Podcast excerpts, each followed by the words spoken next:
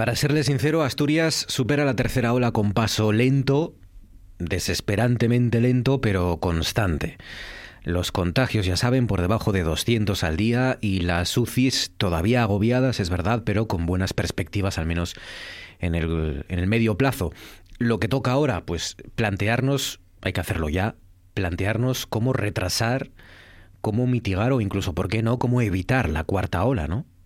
Cómo y cuándo podremos desarrollar también una vacunación masiva en condiciones que pueda acabar con, con las olas y con la intensidad de esas olas definitivamente, pero de momento la resaca la resaca de esta última ola, de esta tercera ola está sacando a la luz las consecuencias psicológicas, sociales y económicas con las que tendremos que lidiar cuando superemos definitivamente la crisis sanitaria.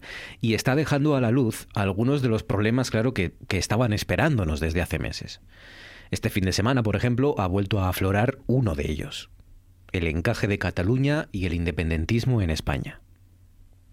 qué aburrido Cataluña, qué pesados sois con Cataluña, qué me importa a mí lo que pase en Cataluña bueno, pueden, pueden que tengan algo de razón los que dicen este tipo de cosas, ¿no? Hay desde luego una sobrecarga de atención a lo que allí sucede, sobre todo en los medios nacionales.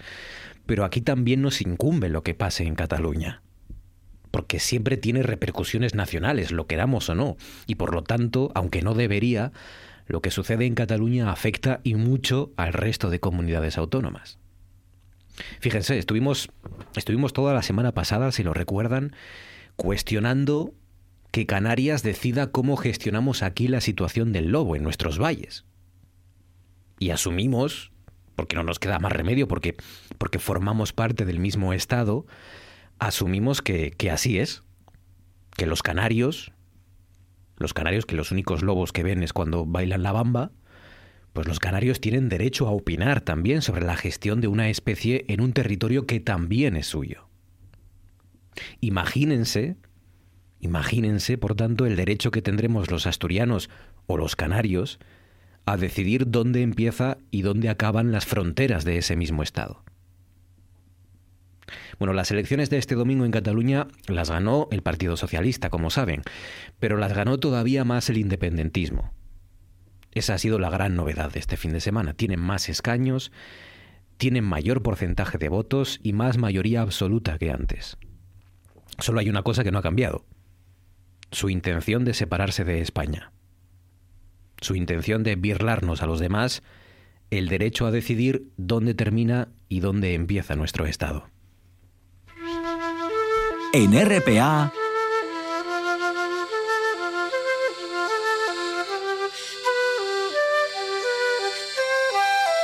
Noche tras noche.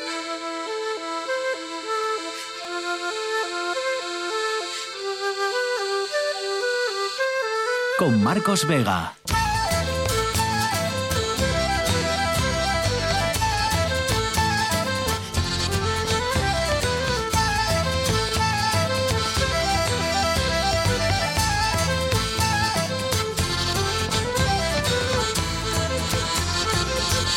Buenas noches, sean bienvenidos al espectáculo de la radio. Oviedo y Carreño, recuerden, siguen cerrados, seguirán cerrados por lo menos una semana más. Salud va a revisar la semana que viene si continúan esos dos concejos en situación de riesgo extremo o se les alivian algunas de las restricciones. Donde van a salir de esta situación, de, esta situación de riesgo extremo, son en Cangas de Narcea. Allí lo haréis el jueves, es donde se va a salir de esa, se va a desescalar de esta situación de riesgo extremo en Gangas del Narcea el próximo, este próximo jueves. Estamos cerca de poder controlar la pandemia. Son días frágiles, pero estamos cerca. Esa es la buena, buenísima noticia. La mala, bueno, que las UCI siguen repletas y todavía quedan días cruciales, como digo, en nuestros hospitales. De momento, esta noche, junto a Fabián Solís desencadenado al frente de la parte técnica, Patricia Rodríguez está en producción, son las 9 y casi casi 5 minutos.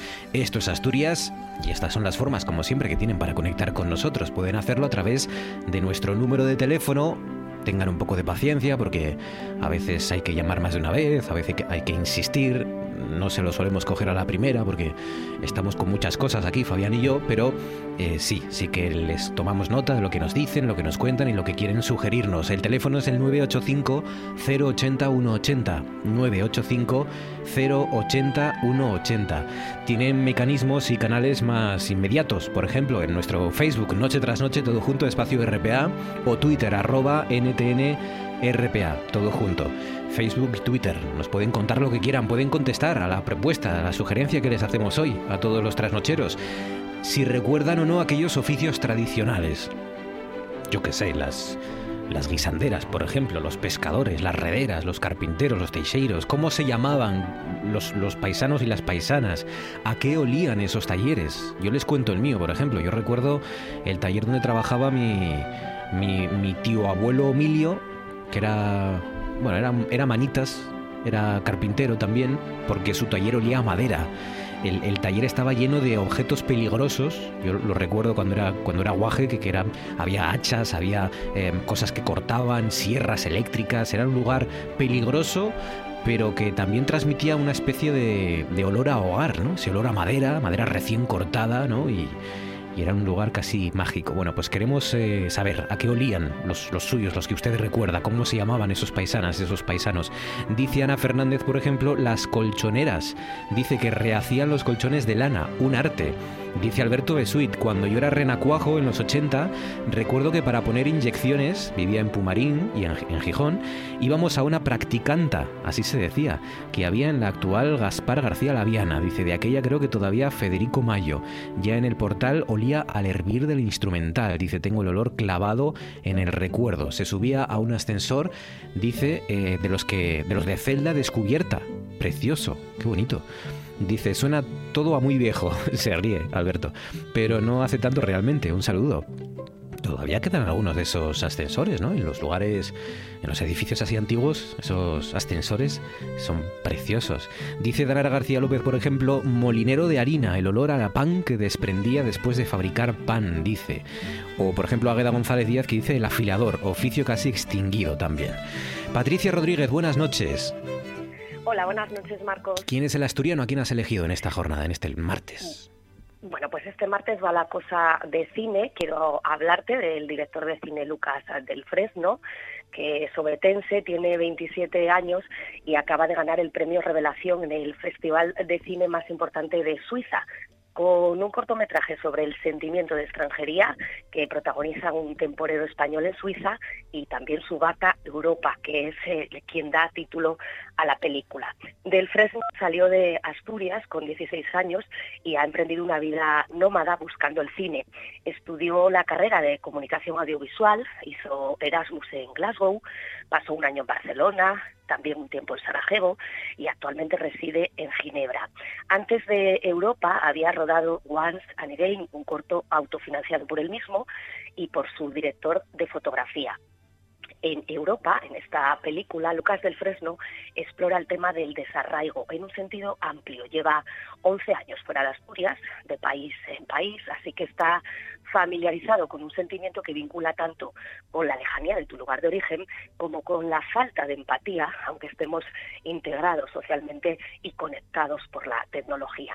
Se detiene en los momentos cotidianos tan intensos en la memoria en los que no pasa nada y pasa todo, y con ellos construye una película de poco menos de media hora de duración y que el jurado de ese certamen cinematográfico suizo ha descrito como una odisea melancólica y a la vez lacónicamente absurda.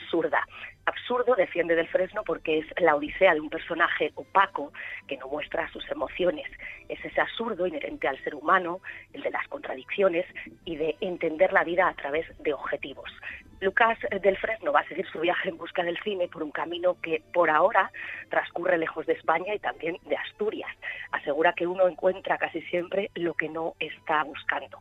Le interesa reflejar en la pantalla esos momentos que visitamos una y otra vez sin saber muy bien por qué y que tienen la fuerza que tienen sobre nuestras emociones y nuestros sentimientos. Sobre la situación actual de confinamiento que vivimos, sostiene que se va viendo cada vez más que la cultura es una necesidad colectiva y que es también una actividad social. No podemos dejar, dice Del Fresno, que desaparezcan los eventos en vivo y el cine es precisamente uno de ellos. Las pantallas electrónicas banalizan el contenido con intermitentes, con temporalidad, es elemento central en el cine y que se viven de otra manera. Son formas, dice, de vivir el cine y la cultura compatibles, igual de necesarias y no excluyentes. Echa de menos España y le encantan ciertas películas del pasado y del presente. Ve en cierto cine español cosas que le atraen mucho, pero la vuelta a casa cinematográfica requeriría de un buen distanciamiento para poder ver desde fuera de qué trata aquello que tanto le interesa a él en particular. Estar fuera, asegura, le enseña a ver lo que hay dentro. Pasan 10 minutos sobre las 9 de la noche. A esta hora en RPA damos un paseo por las nubes.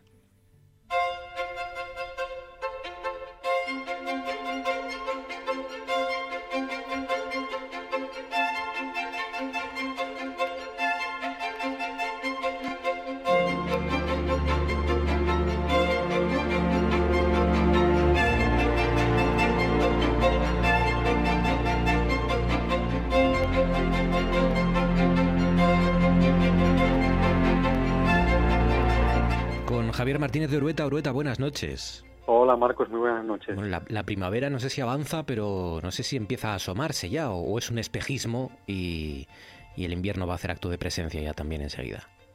Poco a poco, no, no, poco a poco parece que la primavera, que la tenemos ahí, todavía quedan todavía unas jornadas, pero bueno, parece que la primavera acerca poco a poco. Bueno, eh, hemos tenido temperaturas altas, ¿no? Donde ha salido el sol para la época del año, estos días. Pues sí, la verdad que te iba a decir que hemos tenido la verdad que temperaturas bastante agradables. Fíjate tú que es algo que ya venimos comentando, es algo a lo que estamos acostumbrados, ¿no? Nos estamos mal acostumbrando, también hay que decirlo. Temperaturas muy altas, la verdad, y muy agradables en todas Asturias, pues la máxima más alta en Gijón, en una población que se llama Vega de Vaso, ahí han alcanzado los 20 grados y medio, pero por ejemplo Mieres han tenido 19 grados y como te digo, muchísimas localidades y muchos puntos de Asturias por encima de esos 17 grados, lo que ha hecho que bueno, que un día la verdad que realmente ha sido realmente agradable. Eso sí, el viento que también lo seguimos diciendo, es una tónica que estamos viendo durante todas estas semanas, el viento de suroeste que está siendo bastante intenso, sobre todo ha soplado con mucha intensidad durante la mañana y al mediodía, siempre lo decimos, en zonas expuestas, pues por ejemplo en Cabrales es donde se ha, digamos, eh, registrado la racha máxima más alta de 111 kilómetros por hora, o por ejemplo en Taramundi que han alcanzado los, los 92 kilómetros por hora. Como digo, el viento de sur sigue haciendo de las suyas y dejando rachas intensas en muchos puntos de Asturias. 20 grados y medio en Gijón, 19 en Mieres. Tiene un componente lúdico, por supuesto, el hecho de que haga buen tiempo estos días y que podamos salir a dar el paseín y estas cosas. Tiene un componente económico trascendente que nunca imaginaríamos, ¿no? Eh, hay miles de hosteleros que están pendientes de lo que decís en las previsiones meteorológicas para saber si van a poder sacar o no la, las terrazas, ¿no? Que ahora mismo es eh, su única fuente de ingresos en muchos casos. Así que cuéntanos, mañana miércoles, ¿qué nos espera?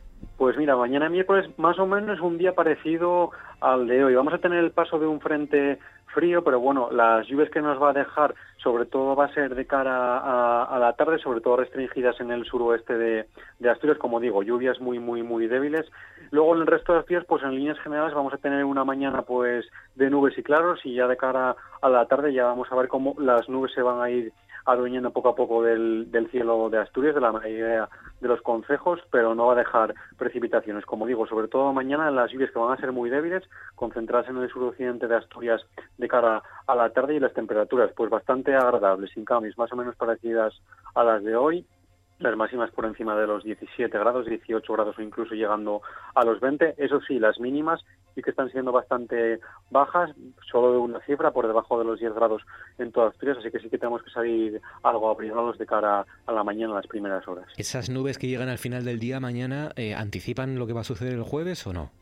Eso es, anticipan lo que va a pasar de cara al jueves, sobre todo de cara a la mañana, que vamos a tener una mañana bastante inestable, vamos a tener chubascos en todos los puntos de Asturias, en todas las localidades de Asturias, pero como digo, también va a ir poco a poco tendiendo hacia la estabilidad, esos chubascos irán remitiendo y vamos a poder disfrutar de una tarde de nubes y claros el jueves en todo Asturias. Así que como digo, de cara al jueves, sobre todo, la mañana algo inestable con chubascos. Javier Martínez de Urueta, cuídate amigo, gracias y hasta mañana. Gracias, un abrazo, hasta mañana. Antiguamente Cudillero era todo risco, todo peña, además. Y el, aquí la bahía formaba así como un codo, y por eso los primeros, mm, los primeros marineros que llegaron aquí, pues lo llamaron codillero, porque hacía codillo. Dicen que fueron en tiempo de los normandos. Unos dicen que huyendo de los normandos, otros dicen que ellos, eran normandos. La cosa es que ah, ahí estuvieron en esta bahía. Que los habitantes de Cudillero. Los habitantes de Cudillero traían algunas mujeres, vinieron en los barcos y se refugiaron ahí. Y como fueron viendo que había pesca, mientras que estaban ahí escondidos y eso, pues se fueron quedando aquí y fueron ya aumentando. Entonces empezaron a hacer esas casas que van así todas unas sobre otras, fueron haciendo casa. Ahora que el pueblo no existía apenas, nada más que eso. Y en, el, en Oviedo hay un documento del siglo XIII en el que piden los marineros de Cuyero un permiso para hacer una cabaña donde puedan vender el pan para salir al mar sin que ningún señor se lo estorbara. no había nada.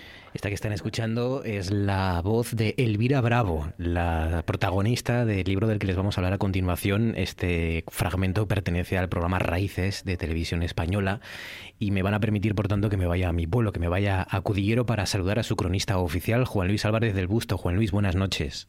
Hola, muy buenas noches. Para hablar de, este, de esta segunda edición, en realidad, de este libro, que es mucho más que un libro, 17 años después de la primera edición, esta primera mirada al, pasado de, Cudillero, de la memoria de nuestros mayores, de la palabra encantada de Elvira Bravo, así es como eh, se titula el libro Cudillero Mágico, la palabra encantada de Elvira Bravo. Es una edición eh, que está, que es, eh, hay cosas añadidas, es una edición actualizada y aumentada. La primera es, pues eso, de 2004, ¿no?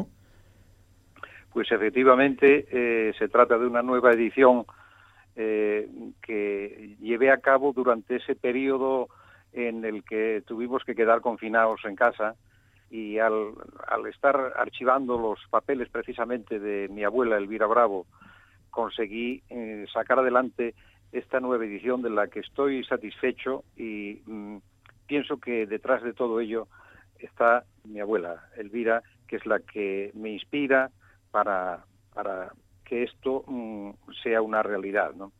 porque, sí. hace un momento escuchaba a Patricia hablando de, del cine, fíjate tú, que me dedico, dedico un capítulo a, a Cudiero visto desde fuera y dentro de, de, ese capítulo hay un apartado dedicado a las películas que se rodaron en Cudiero y una de ellas fue en el año 1925 que me parece que creo que fue la primera película que se rodó en Asturias con guion, no documental, sino película, José, mm, basada en la novela del mismo título de Armando Palacio Valdés. Esa es una de, las partes interesantes ¿no? de, esta edición, la mirada de Cudillero, la mirada de fuera, ¿no? de personajes que han escrito, escritores, periodistas, cineastas, ¿no? Cudillero visto desde fuera, pues fíjate, eh, lleva mm, una, una reseña de textos de escritores y periodistas que mm, se admiraron por la belleza humilde de Cudillero desde el año 1926 hasta 2019. Eh, sí, y, hay verdaderamente frases y palabras antológicas de escritores que se asombraron con la belleza del humilde, de la magia de ese Cudillero un tanto mucho perdido pero yo creo que nunca olvidado, por lo menos por parte de quienes eh, todavía tuvimos la suerte de vivir el cudillero que trato de reflejar en este eh, libro que según Pablo Junceda, escritor, jurista eh, de Ramón Rodríguez, director del RIDEA, mm, es, eh, modestamente lo digo, porque yo pienso siempre que no lo hago yo, que lo hace mi abuela. Es, es una enciclopedia, ¿no? Porque se ocupa de todo, de todo lo que significa Cudiero Villano. Y además con una edición bellísima, tiene más de 300 páginas, 200 imágenes. Recuerdo una de, de San Martín de Luña a vista de parapente. Claro, ahora estamos acostumbrados a ver imágenes eh, de, de, de, con dron, de, todos nuestros pueblos, de cada esquina de Asturias, pero es una imagen antiquísima de Cudillero desde un parapente. Y, fíjate que además es mm, posiblemente yo el, libro lo dedico a la villa de Cudillero, pero hago dos salidas. Una es precisamente a San Martín de Luña y otra a Santana de Montarés en la parroquia de San Juan de Piñera, hmm. debido a que los pisuetos fundamentalmente y las pisuetas, claro, pues mm, eran fieles tanto a la festividad de los dolores en San Martín de Luña como a la romería secular de Santana de Montaresa, a la que también le dedico un capítulo, un apartado muy especial, con un descubrimiento eh, ciertamente desconocido hasta la fecha, que, que, es que había una cofradía anterior incluso a la construcción de la iglesia de Cudillero de 1500, que empezó pues, en 1553 y finalizó en 1569.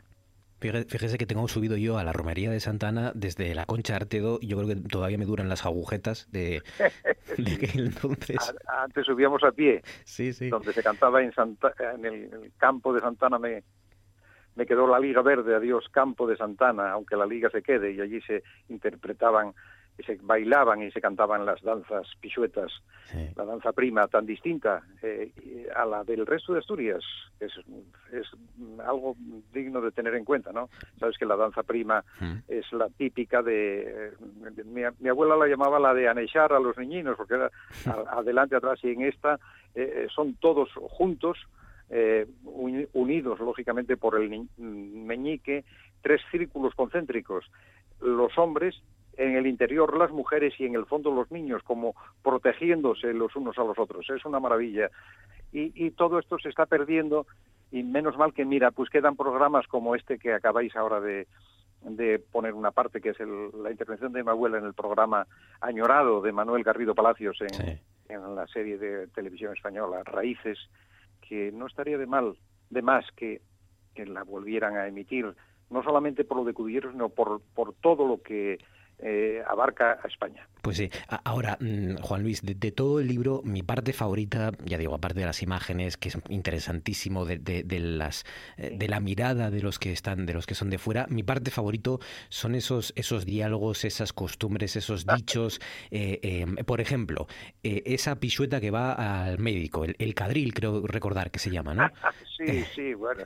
Es, hay, hay cosas muy célebres, ¿no? Lo de lo del cadril es un es un tema muy célebre porque las pichuetas tenían una manera de hablar un tanto eh, muy especial y por lo general pues no los médicos o las personas eh, eh, ajenas a la villa de Cudillero, a la manera de hablar de, del pueblo, pues no lo, no lo entendían, ¿no? Hay infinidad de temas de, de este este de que me dices tú del cadril fíjate tú eh, una, en una consulta una mujer de unos 60 años y un acompañante que era su vecino casi de la misma edad ya camina muy despacio cojeando al tiempo que da muchos quejidos.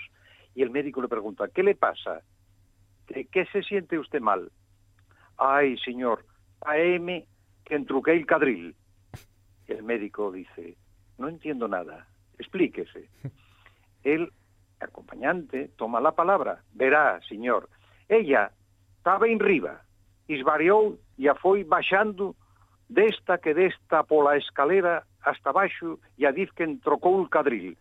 El médico, de bastante mal humor, sigo sin entender nada. A ver, dígame, ¿dónde le duele? Y la mujer le señaló el lugar. Era la cadera. Acabáramos. Claro. La cadera era el, cadril.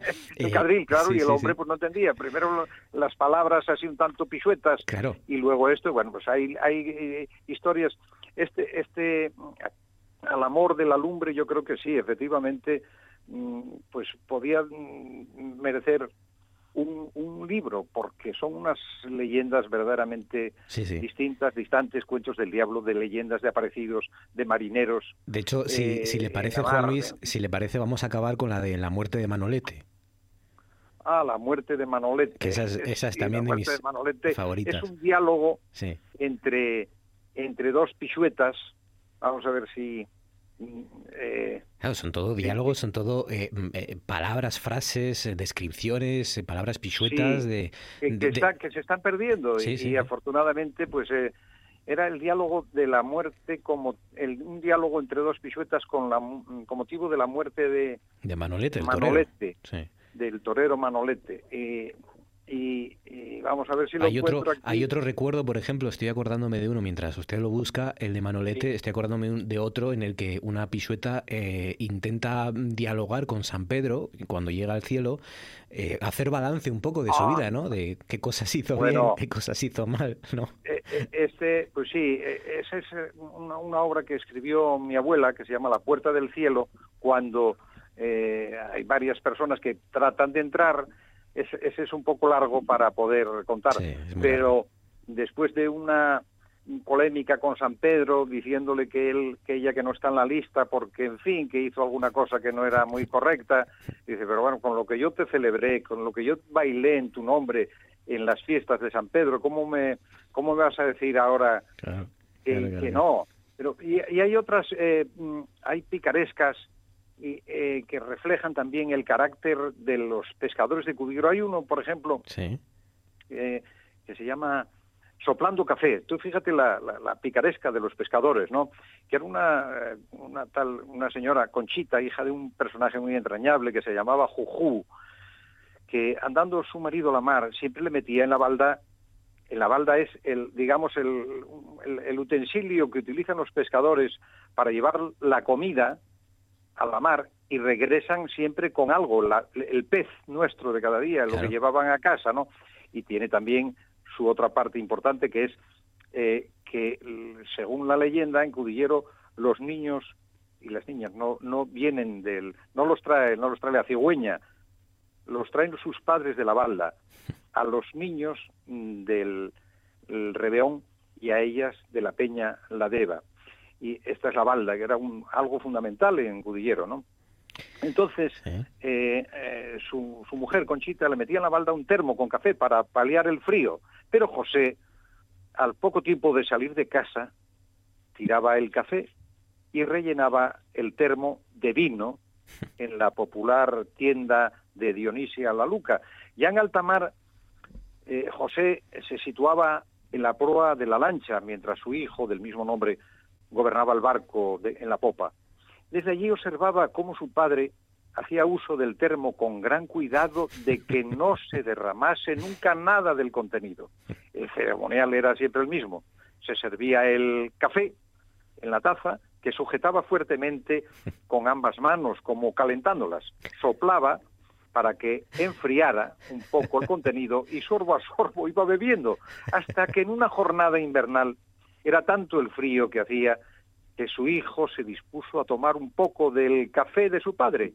¿Y cuál no sería su sorpresa al comprobar que con lo que su padre se calentaba las manos y lo que soplaba desde hacía años no era el café que preparaba Conchita, sino vino blanco. El vino. Son de estas picarescas, pisuetas. Es, es una joya. Cudillero mágico, la palabra encantada de Elvira Bravo. Estaría seguro orgullosísima también de esta nueva edición. Juan Luis Álvarez del Busto, cronista oficial de Cudillero. Enhorabuena, Juan Luis, por el trabajo y por esta auténtica enciclopedia preciosa de- del pueblo. Juan Luis, un abrazo fuerte y gracias. Muchas gracias, muchas gracias. Y ahora esto.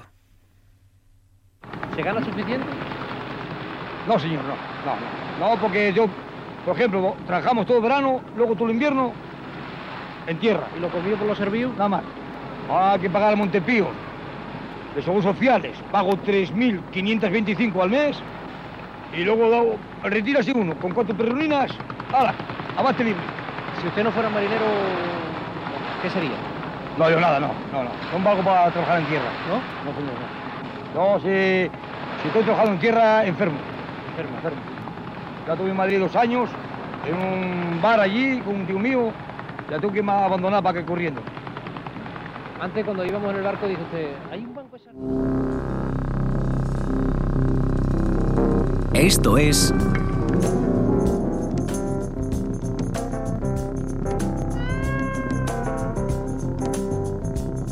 Noche tras noche.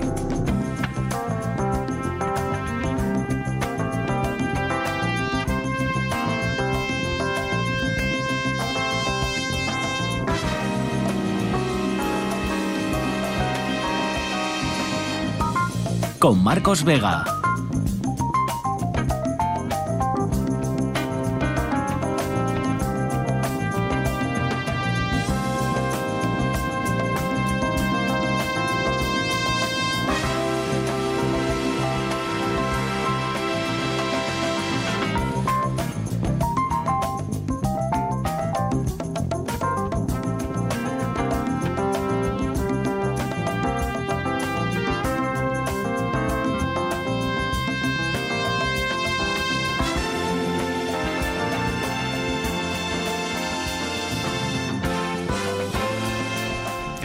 Punto de llegar a las nueve y media. Guillermo López Cañal, ¿cómo estás? Buenas noches. Buenas noches, Marcos. ¿Todo Oh, bien?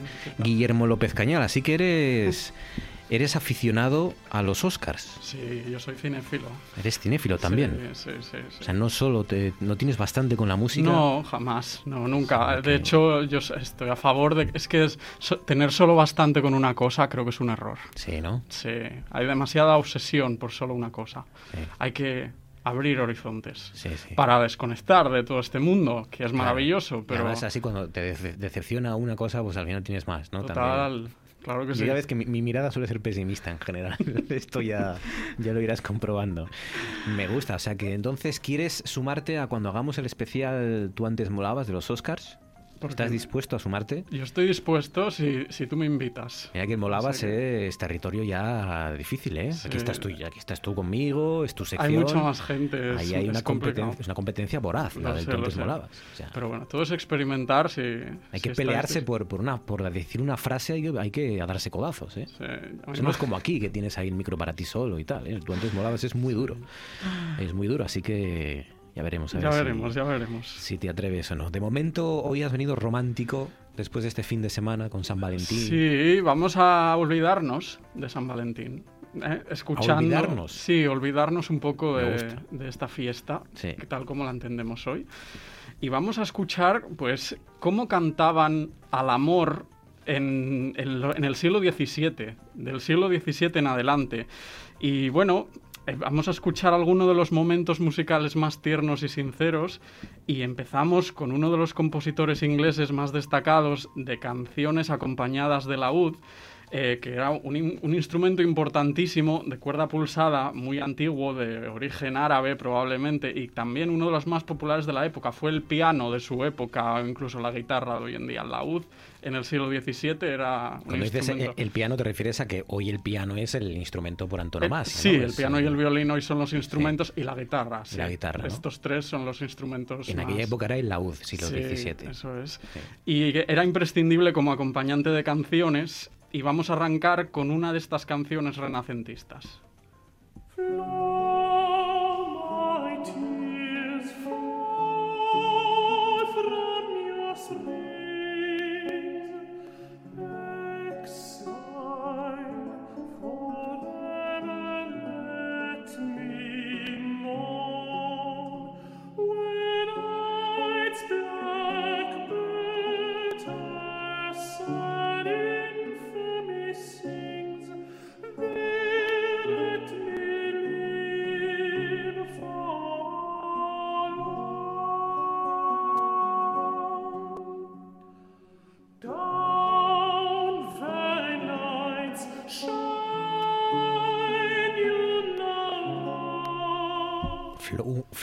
Tears, Ya. esto es Fluid Mis Lágrimas. De, sí, el compositor es John Dowland, eh, fue un- un poco- uno de los más importantes compositores del siglo XVII, eh, inglés, y esto es un tipo de canción inglesa que se llama air, air, aire, y que, en la que la importancia fundamental que tenía la voz superior acompañada de laúd, pues, pues es evidente, y, y Dowland pues, fue un compositor de fama internacional y un virtuoso de su tiempo, tanto del laúd como de- de la voz. Y dice, dice estos versos, fluid mis lágrimas del manantial, para siempre exiliado, dejadme penar, mientras el pájaro de la noche canta una triste canción, dejadme vivir en mi melancolía.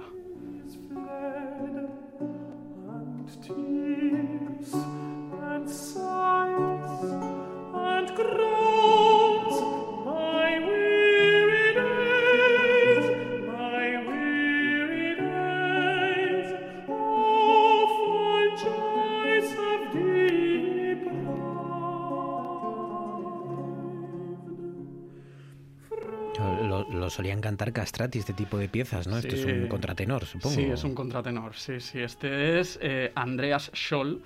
Y los castrati, ahora son contratenores, pero antes los castrati lo que hacían era a los niños eh, les, les castraban para mantener su voz ah, blanca, Claro. aguda, que, que pudieran cantar estas, este tipo de música. Ahora eso lo hacen personas que ensayan este falsete Sí. durante años y décadas Sí. para poder hacerlo natural. ¿no? Claro, Pero es, falsete lo que Sí, hacen- ah, pero de- no sé exactamente cómo... Bueno, es- a mí me fascina. Es El- increíble. Sí, sí. Es el- increíble porque hay verdaderas voces angelicales eh, que, que son que luego hablan normal, ¿no? Y hablan como, como hombres adultos, pero, pero son capaces de llegar a notas muy muy agudas, ¿no? En, Sí. en- en este en este tipo de falsete que ensayan. Sí. Y este repertorio renacentista supuso el último gran florecimiento de la música renacentista inglesa que culminaría en Italia y poco a poco dando paso a la era musical del barroco, que es el periodo de lo siguiente que vamos a escuchar con una de las áreas más hermosas de Händel y que en este caso no canta a un amor exiliado de- como esta canción que escuchábamos, sino el amor por la naturaleza, la flora y más concretamente al amor al árbol del plátano.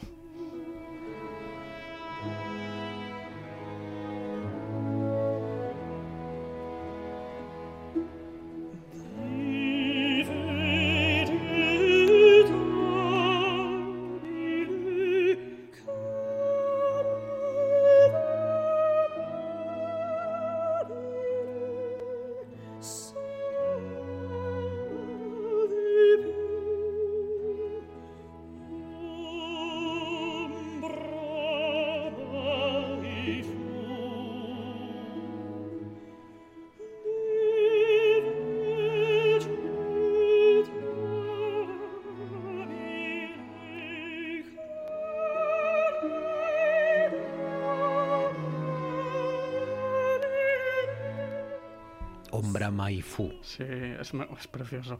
Eh, ca- es- canta Cecilia Bartoli, la gran Bartoli, que es un espectáculo de, de oír. Y esto es el área de apertura de la ópera de Händel Jerjes de 1738, que había, esto había sido adaptado por otro compositor y, y por otro también, eh, que, tres compositores que trabajaron sobre el mismo libreto en tres versiones diferentes. Y es, es una pena que esta hermosura de aria y ópera cayó en el olvido durante 250 años eh, tras el estrepitoso fracaso que fue en su día, con solo cinco representaciones.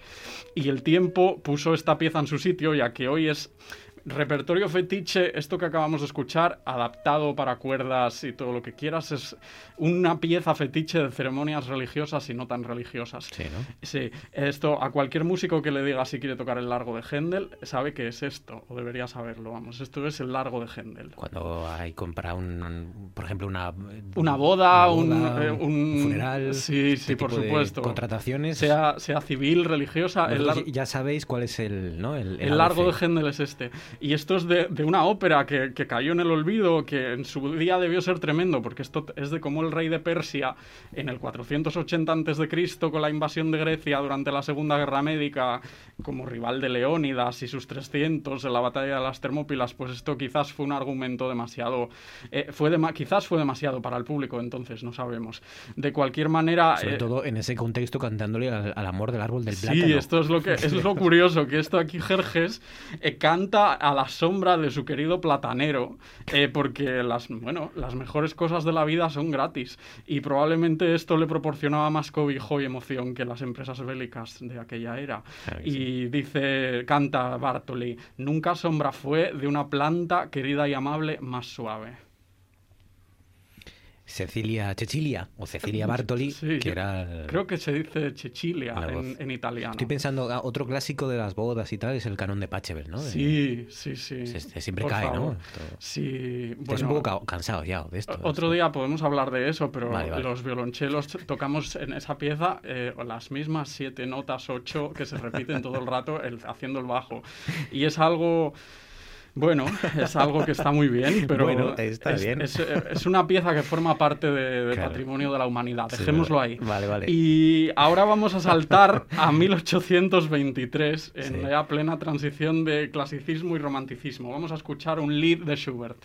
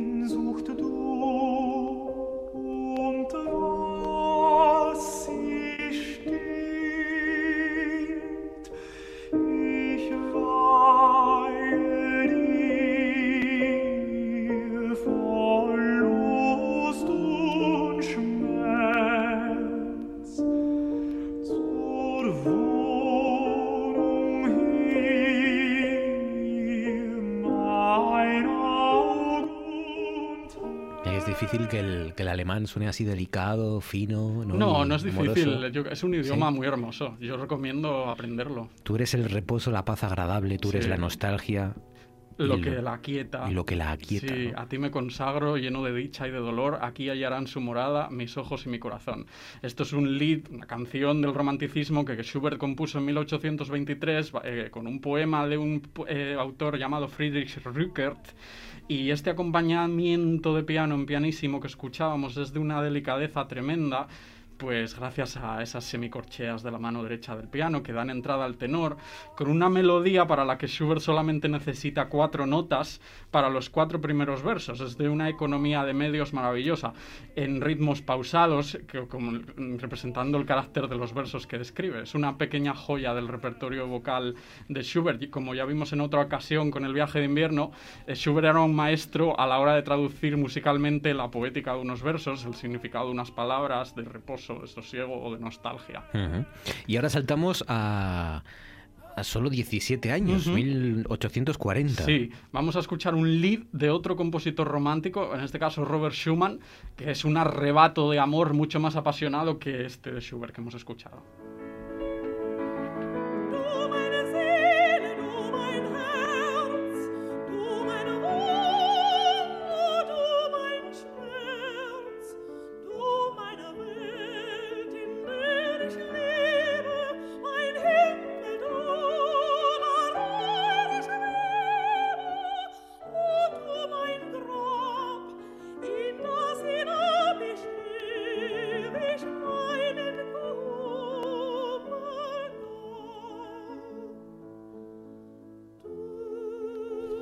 Recuerden que estamos repasando algunas piezas románticas de la música clásica en nuestro desconcierto. Para esto, pues los, los barrocos sabían mucho, ¿no? Y, y los románticos los románticos ya ni les cuento, claro.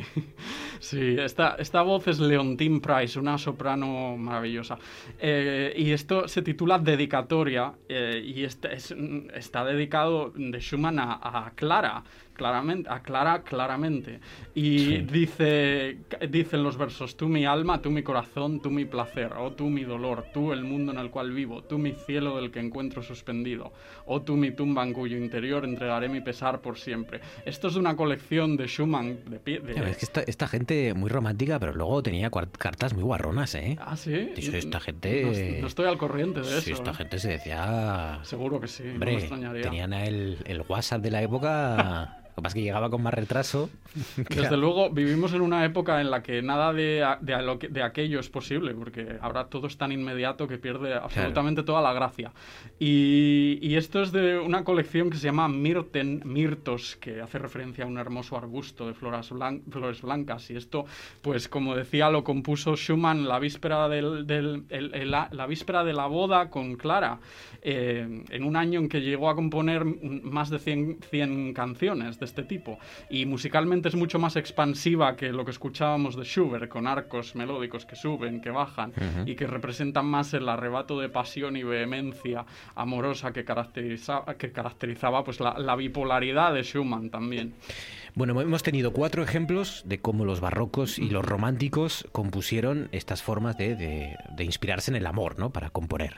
Sí. Eh, nos queda el último. Sí, y vamos a escuchar una de las piezas más hermosas de comienzos del siglo XX, en el que el amor es intuido por los sentimientos que nos inspira la música y no solamente por las palabras que canta la soprano. Aquí no hay palabras, esto es solo un sonido vocálico que entona la soprano, en una pieza que es hoy eh, un clásico de propinas también. eh, y que tiene muchas adaptaciones, no solo para voz, para instrumentos de cuerda y demás, y para piano solo también, es el vocalís de Sergei Rachmaninoff.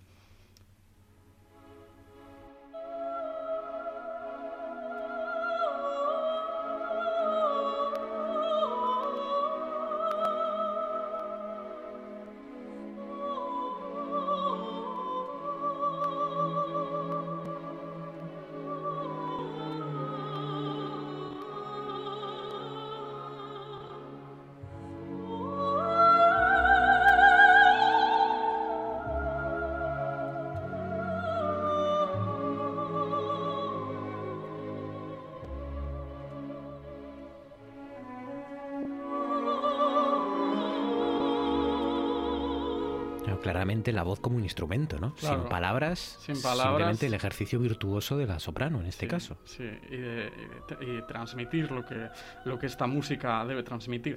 Rachmaninoff era un pianista increíble ruso y también un compositor, uno de los más importantes del postromanticismo de, de Rusia.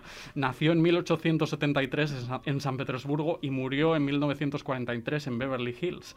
Eh, conocido por unas manos enormes, Rachmaninoff. De hecho, si, si buscábamos fotos de, de él, eh, eh, tiene unas manos enormes, más grandes de, de- lo normal en cualquier persona, que, que le, provoc- pues, le permitieron tocar el piano de una forma sublime. Y que y a- avivó esa leyenda también de que estaba eh, un poco poseído también por el demonio y estas sí, cosas, bueno, ¿no? estas de cosas que se suelen decir. Sí. Sí. y él dejó un legado para los pianistas con algunas de las composiciones más difíciles de tocar de la historia. Por- porque, bueno, no todo el mundo puede tocar con- teniendo esas manos tan grandes. Y esta pieza vocalis la compuso en 1812 dentro de un ciclo de romances y es original para piano y soprano. Eh, Aquí escuchamos la orquesta, un arreglo para orquesta.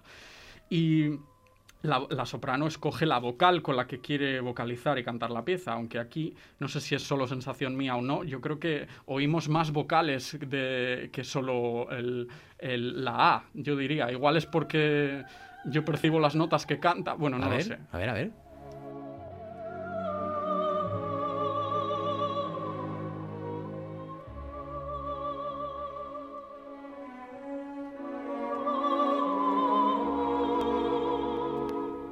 Lo mejor alguna O se le cuela a ser- Natalie. Sí, eso, eso es, es por las notas que canta al final. Claro. Al final, es- es- si la, la nota que está cantando acaba en una vocal u otra, yo creo que se le, se le nota. O sea que esto se podría cantar, por ejemplo, con la I. Y... Sí, con cualquiera. Sí, ¿por, qué, bien. por qué no? Por probar. En música se puede hacer de todo. Sí. La cuestión es que luego te, te, te acuchillen o no. Y tú quieras hacerlo o no. Eso, eso es así. La elección luego ya. el- sí, todo, es, todo es válido en arte, aunque nos hagan creer que no. Pues nos despedimos con Natalie de, de C, ¿es? Hasta cierto punto. Natalie Des- Dessay, o Dessay, Dessay. sí, es francesa, sí, te- creo, sí.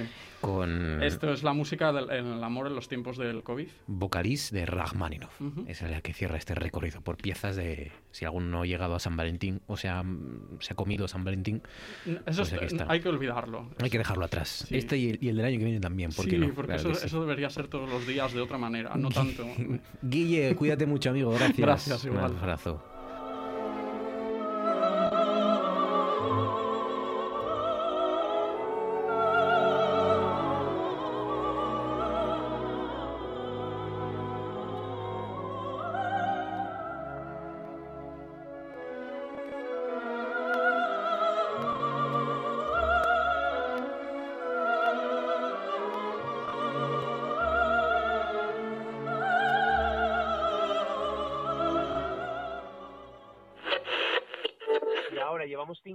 Aquí esperando a que alguien solucione algo y pega la ni- nieve en la valla, en la valla, está, eh, está por la rodilla la nieve aquí. ¿Cómo bajamos? Explícamelo. Señor, Sí, eh, somos mayorinos ya para saber lo que hacemos, ¿eh? ya, pero es que cuando subimos había cuatro. Bueno, cuando subieron, eh, vamos a ver, la alerta, la alerta ya estaba dada, ¿eh? Pero cinco horas aquí nos llevan. U- Y, y usted, y usted, ustedes salen con un vehículo sin cadenas, sin cadenas, cuando hay aviso de temporal de nieve. Es un 4x4 con bloqueos y con todo. pero- 4x4, 16, sí, venga, venga, buenas noches, señor.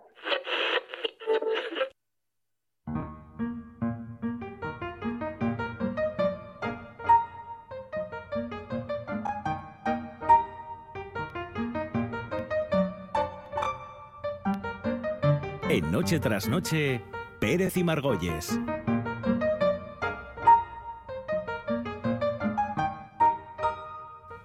Oye, eh, ¿te puedes creer, os podéis creer, Arancha Margolles, Patricia Pérez, buenas noches? Muy buenas. Buenas noches, ¿cómo me subyuga esa voz de Morillo, por favor?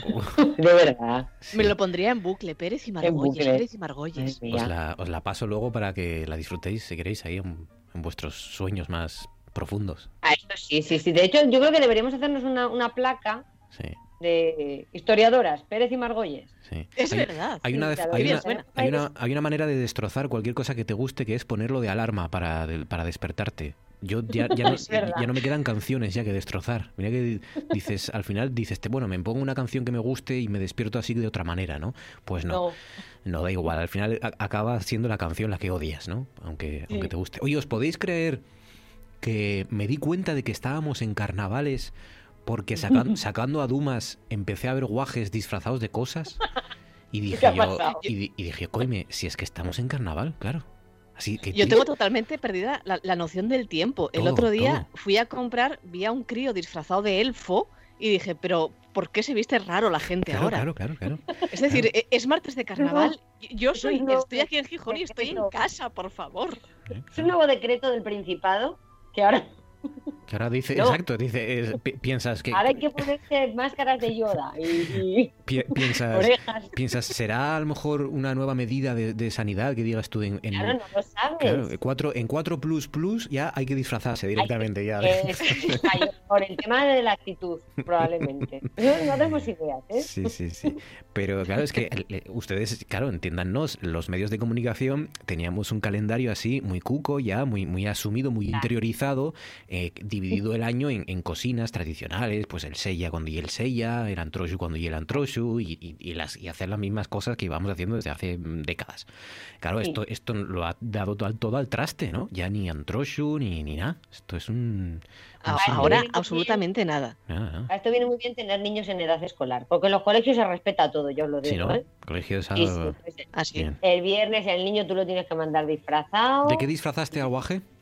¿Se puede contar? Pues el niño se, se quiso disfrazar de, de demonio por lo que fuera. El año pasado fue de Picasso, sin ningún Eh. tipo de presión, también os lo digo, ¿eh? Esto, lo, lo de demonio Patri, ya venía coleando, ¿eh? Desde Halloween, eh, creo recordar también ver un tridente que, que A ver, no estábamos muy de acuerdo con la iconografía del tridente. Hemos amortizado el disfraz. ¿Para qué nos vamos a engañar? Soy autónoma ahora mismo. No me saquéis el tema porque me pongo aquí a llorar y no termino hasta mañana. Hay que amortizar los disfraces de los niños. Está la cosa muy mala, como decía Chiquito. Sí, sí, sí, sí. Es verdad que se me ha cortado el teléfono. No se me escucha. No se te escucha, ¿no? Aquí se me escucha, vale. Ahora, Eh, ahora sí, hay que hacer caso al micrófono, Marcos Vega. no, no, sí, Marcos, hay sí, que- se lo que- trata de eso, ¿eh? Lo que tenía que es que acercarme al micrófono que está en el, en el otro lado del estudio porque el mío ha dejado de funcionar. No sé por Uy, qué. pero esto es un po- Pues, Eh, pues porque hemos dicho lo del decreto del Principado. Sí. ¿No os ha gustado la broma? La broma Es la censura. Sí. No vale, ahora, ahora hablad un minuto para que me levante y coja mis cosas, ¿vale? Un Uy, minuto. pero nos vamos un minuto y 50 minutos y que podemos estar aquí Pues hablando. Vamos. Tendremos poco rollo nosotras, ¿verdad, Pérez? Era por Vale. hablar. Bien, ya estoy aquí otra Eh, vez. Eh, sí, hoy es martes de carnaval, eh, por si alguno de ustedes no se ha acordado, y, y vamos a festejarlo, ¿no? Al fin y al cabo esto es lo que está haciendo la radio este- estos meses, sustituir un poco nuestras costumbres, nuestras folishas y estas cosas, ¿no? Así que vamos allá, Patri, hoy vamos a festejar un poquito de fiesta. Si vamos a llevarnos el carnaval a nuestro terreno, eso sí, mm, desde casa, todo últimamente todo desde casa, y vamos a seguirle la pista al mundo de los disfraces y las máscaras en la historia del arte. Ponte la máscara, la máscara. Ah, ponte la máscara, la máscara. Porque todos llevan su disfraz. Todo es fantástico, fantástico. Ah, la máscara, la máscara. Y te servirá de talismán.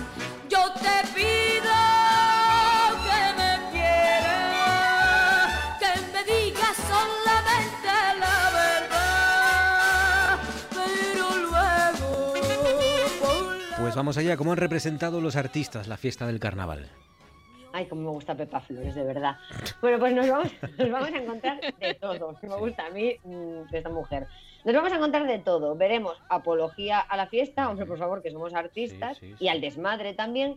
Pero sobre todo vamos a encontrarnos que el carnaval se ha analizado con ojos de reprimenda, del tipo, voy a ponerme voz de madre, desfasa, desfasa, que ya lo pagarás. Claro. ¿Y por dónde empezamos entonces? Pues mira, vamos a empezar por un artista, que esto se lo voy a dedicar yo a mi Georg, eh, que es un artista que yo sé que a ella le gusta mucho, que es Bruegel, Bruegel el Viejo. Bruegel el viejo. Bruegel tiene una pintura que se titula El combate entre Don Carnal y Doña Cuaresma. que es una pintura de mediados del siglo XVI. Eh, Bruegel es un pintor posterior al, al Bosco y como era muy, muy admirador del, Bosco, el Bosco sentó ahí precedente, vemos muchos guiños a la obra del Bosco. Por un lado, la lectura moralizante, sí, básicamente nos están echando la bronca. El Bosco también lo hacía, ¿eh? que esto me gusta mucho insistir porque la gente dice, qué moderno, qué moderno el Bosco. El Bosco era muy carca. Sí. Lo que pasa es que lo ponía todo con colorinchis. Pero lo que Y luego el, el- el hecho de reca- el hecho de recargarlo todo al final, ¿no? De que no quede nada, nada blanco ahí. Sí, hay, hay mucho detallismo, es un buscando a Wally de toda la vida, pero en este caso en pintura del Renacimiento. En el primer plano de esta pintura aparecen dos personajes en una especie de batalla medieval.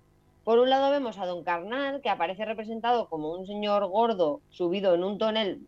He dicho lo del señor gordo y me acabo de dar cuenta, voy a contaros un momento anecdotario. Hoy he jugado al escondito con mi hijo, me he escondido y me ha visto y, me, y le he dicho, ¿cómo me has visto? Y me dijo, porque estás muy gorda para esconderte donde te has Ten- hijos para esto. Esto me lo ha dicho hoy que he empezado la dieta Hombre, por quinta vez. Llevo, cinco veces empezando dieta este año. Hombre, y ya esto tienes que enseñarle al guaje a que use eufemismos como hacemos los adultos, ¿no?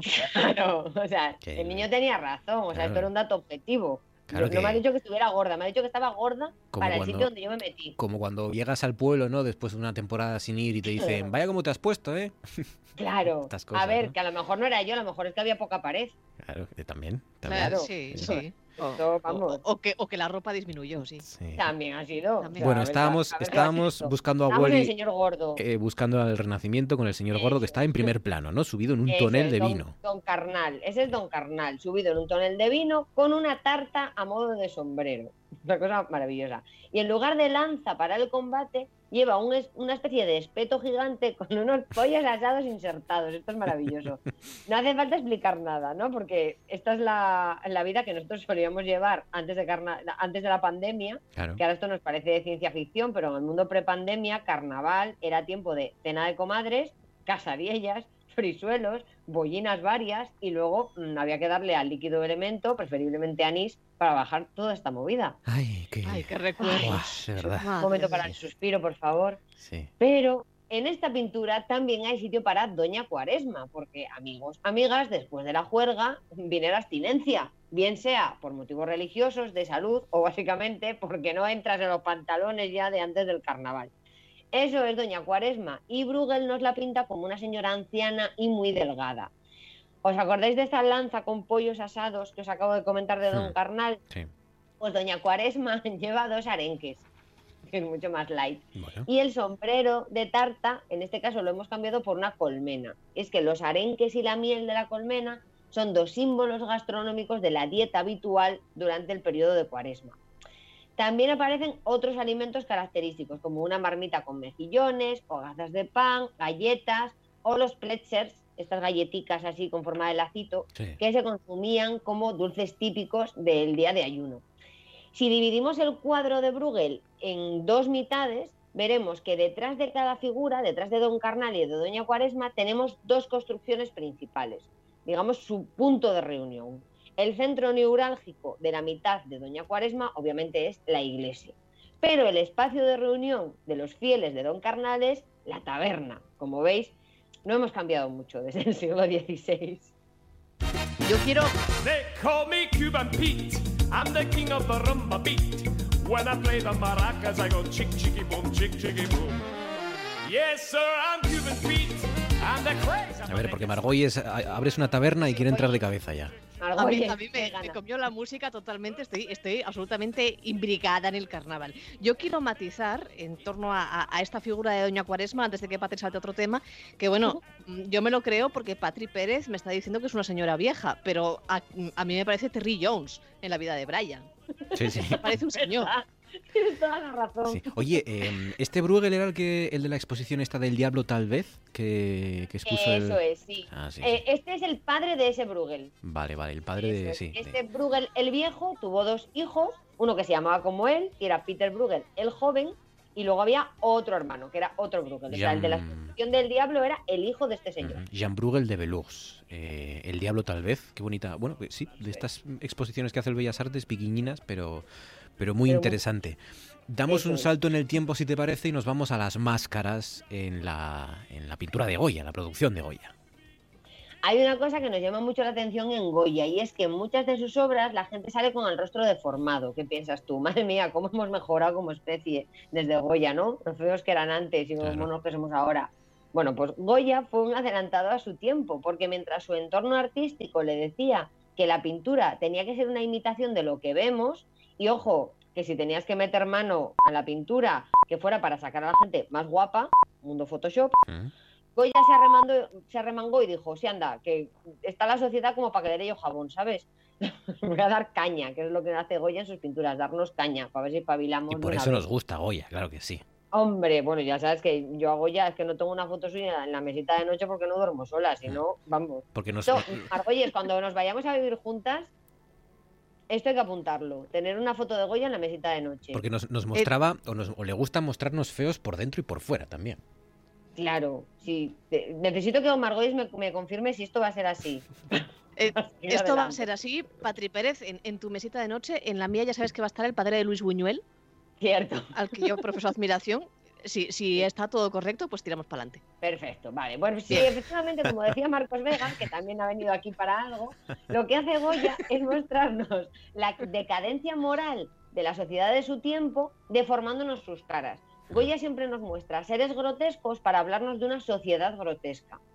Y en ocasiones directamente nos muestra máscaras. O sea, a veces sí que deforma los rostros, pero otras veces aparecen máscaras. En los caprichos, por ejemplo, en esa colección de grabados, usa mucho la máscara, la máscara, el antifaz, y hace referencia al mundo de la apariencia, al engaño, a lo que llamamos ahora el postureo. Porque en el siglo XVIII no había Instagram, pero había ya mucha tontería ya. Eh, Y- Después de la Guerra de la Independencia, eh, tiene una obra que era el, el entierro de la sardina, ¿no? Bueno, que tiene una historia muy curiosa esta pintura porque utiliza como soporte para pintar la obra madera de caoba. Y esa madera de caoba tenía- eh, era de origen tropical, o sea, aquí no teníamos esa, esa madera con la que se hizo eh, la tabla sobre la que pinta Goya el entierro de la sardina. Tiene toda la pinta de que esa madera que utilizó Goya como soporte para esta pintura podía ser la puerta de un mueble que reaprovechó y convirtió en soporte para su pintura. bonito. Después de la guerra, claro, eran malos tiempos para la lírica, Claro. que no había por reciclar el disfraz del niño igual. Claro. Bueno, Fernando VII, que todos lo tenemos en nuestro pensamiento, prohíbe, que haría buenos a los de ahora, Sí. Fernando VII prohíbe el carnaval. Cuando llega, porque lo hizo todo bien este hombre, entonces dijo, carnaval tampoco, no vaya a ser que la gente disfrute. Y Goya, que era. era muy de, que era para comerlo con patatas, y Goya, que era muy de darle bofetones a Fernando VII, hace esta pintura, El entierro de la sardina, donde todo el pueblo, clérigos incluidos, porque si a Goya le molaba darle caña a la monarquía, a la iglesia, ni te cuento, pues en todo el mundo en esta pintura se entrega al éxtasis eh, la que es la última fiesta del carnaval, el cierre del carnaval, el entierro de la sardina. Nos llama la atención en esta pintura el estandarte con una gran cara sonriente que creemos que simboliza al rey Momo, que era un personaje mitológico que desde la antigüedad griega se vinculó a la burla y a la ironía.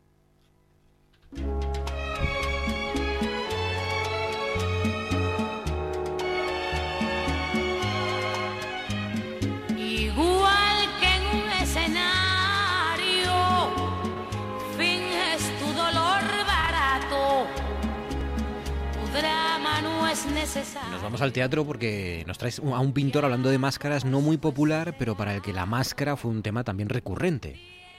Si se trata de, de Ensor, un pintor expresionista, y una, creo que todavía no han quitado la expo del Thyssen, eh, que es sobre pintura expresionista. Yo creo Por que favor, no. me duele, me duele el alma no ver todas estas exposiciones, Sí. no voy a hablar mucho de Yo- la, la iban a quitar, pero yo creo que para fastidiarnos un poquito más al resto dijeron, "Ah, vamos a dejarla, que sufran.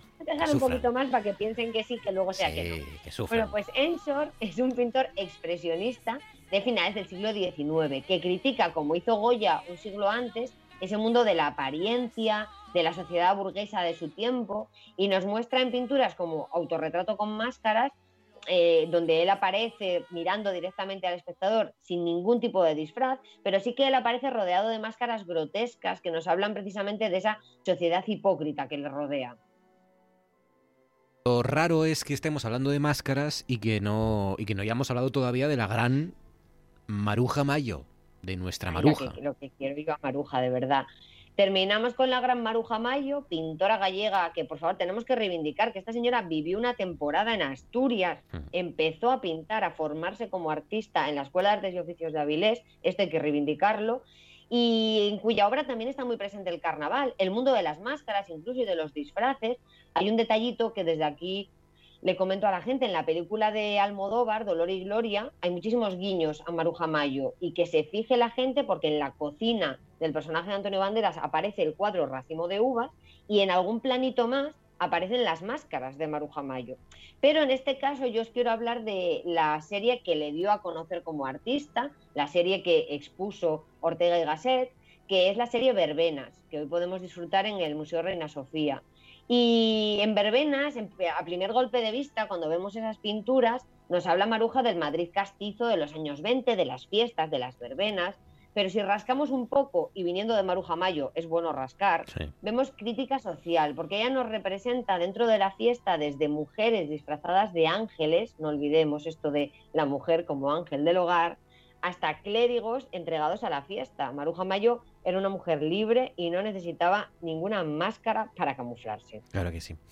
El carnaval a través del arte, las máscaras, a través de los grandes pintores de, todos los tiempos. Y, mm, y yo tengo que preguntarte, Patri, para acabar, porque Asturias está dividida en... Hay dos Asturias ahora mismo. Sí. La Asturias que está con Ignacio Galán y la Asturias que está con Arancha Margolles. Ay, qué difícil. Y hay que, tarde o temprano va a haber que ¿Cómo que tomar, va a haber que tomar partido. A ver, Margolles, yo te quiero Sí. mucho, pero es que yo, he con- yo conocí, él no se acuerda de mí, pero yo conocí a Ignacio Galán cuando era un tierno adolescente de 19 añinos. Un adolescente Eh, confuso. Tierno, Tierno. claro de tierno. Eso, eso no justifica la duda, Pero Pérez, no, por favor, que somos mucho. Pérez y Margolles. Es- eso es, es mi, es mi dúo, es mi mitad de dúo cómico, es la mujer con la que compartiré mi vida en algún momento y, y que entiende mi, mi criterio a la hora de decorar y poner fotos de Goya en la Yo- mesita de noche. O sea que yo me decanto por Tim Margolles. Yo voy a tener que, se- que- que sentir a Asturias un poco más para decantarme, porque, hombre, Arancha lleva mucho tiempo con nosotros, es verdad, pero Ignacio también fue colaborador de este programa. Entonces es, es difícil. Hay una tercera vía, ¿no? Que es, que es, que es David. Quiero reivindicar esa tercera vía. Esa tercera es vía. Sí, sí, esa tercera vía es golosa, ¿eh? Esa Cuidado, tercera vía de David Fernández.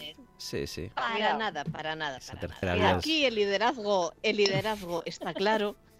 Y, y- y- y- Y no hay más que hablar. bueno, en fin, no hay más que hablar. Es que me A partir de las, a partir de las once y media, eh, Sentir Asturias, después de este programa, empieza Carlos Novoa con su Oído Cocina y a las once y media, Sentir Asturias, hoy y mañana miércoles. Pero antes, antes, seguimos eh, rascando un poco lo que, lo, que, lo que contábamos hace un año en la prensa asturiana, lo que contábamos en los medios de comunicación del coronavirus. ¿Cómo vivíamos hace un año, Arancha? ¿En qué estábamos pensando, bailando, disfrazándonos, sin saber que nuestras vidas iban a cambiar de forma radical y drástica en cuestión de días? Pues hace un año, hablo en lo personal, Arancha Margolles estaba pensando en sus vacaciones de Semana Santa. En fin, eso, eso Sí. es fallo, un fallo importante. Pero hace una semana, esta, una semana como, como esta, hace un año, perdón, apareció en nuestras vidas un personaje vilipendiado, un chivo expiatorio que luego se demostró inocente y al que no hemos, yo creo, eh, compensado todo el dolor que se le hizo, que fue el pangolín. El pangolín. ¿Os acordáis del pangolín? Estábamos hablando de pangolines entonces ahora. Estamos hablando de pangolines, porque la primera teoría acerca, o una de las primeras teorías acerca de cómo había surgido el coronavirus, era porque alguien se había comido la carne de un pangolín, lo cual, por lo menos aquí en España, en Europa occidental, nos resultaba cuanto menos raro porque el pangolín tiende a ser un bicho bastante feo y bastante desconocido. Esa fue una de las primeras causas, y ya veis cómo hemos avanzado, ¿no? Que eh, precisamente pues hace unos días eh, sale la última teoría que hay acerca de ese surgimiento del coronavirus, es en torno a los alimentos congelados, ¿no? Eh, se descarta ya, bueno, pues esa, esa teoría de los animales exóticos, el murciélago, de los murciélagos, ¿os acordáis? También se, hablaron, se habló durante un tiempo, esas sopas de murciélagos, pero eh, hace un año, eh, justo ahora, estábamos hablando del pangolín. Y decía el país, Dicen, según parece, la ingesta de carne de pangolín podría ser la causa del brote en un mercado de Wuhan. Eh, fijaos cómo lo restringíamos todo, ¿no? Un brote en un mercado de Wuhan. Eh, recordemos que ya se había, eh, bueno, pues empezaban a cancelar ferias el- el- en Barcelona, etcétera, etcétera, Sí. pero seguíamos localizándolo un poco y seguía también el coronavirus siendo parte de las páginas de internacional. Todavía no había saltado a España y mucho menos a, a regional.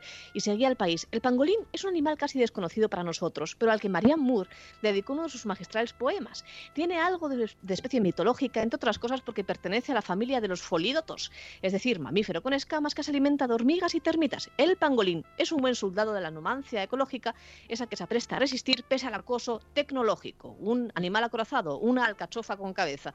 Es decir, que hace un año todavía nos estábamos tomando un poco a cachiporra esto del coronavirus, a pesar de que precisamente eso todavía no lo sabíamos, hay que hay que decir que, que todavía no lo sabíamos y todavía no lo podía saber el escribiente del país, había muerto hace un año, eh, se cumplió hace, hace un par de días, el 13 de febrero había muerto eh, la primera víctima del coronavirus en España de la que tengamos constancia, un hombre valenciano de 69 años que acababa de volver de Nepal y que había sufrido una neumonía de muy rápida evolución.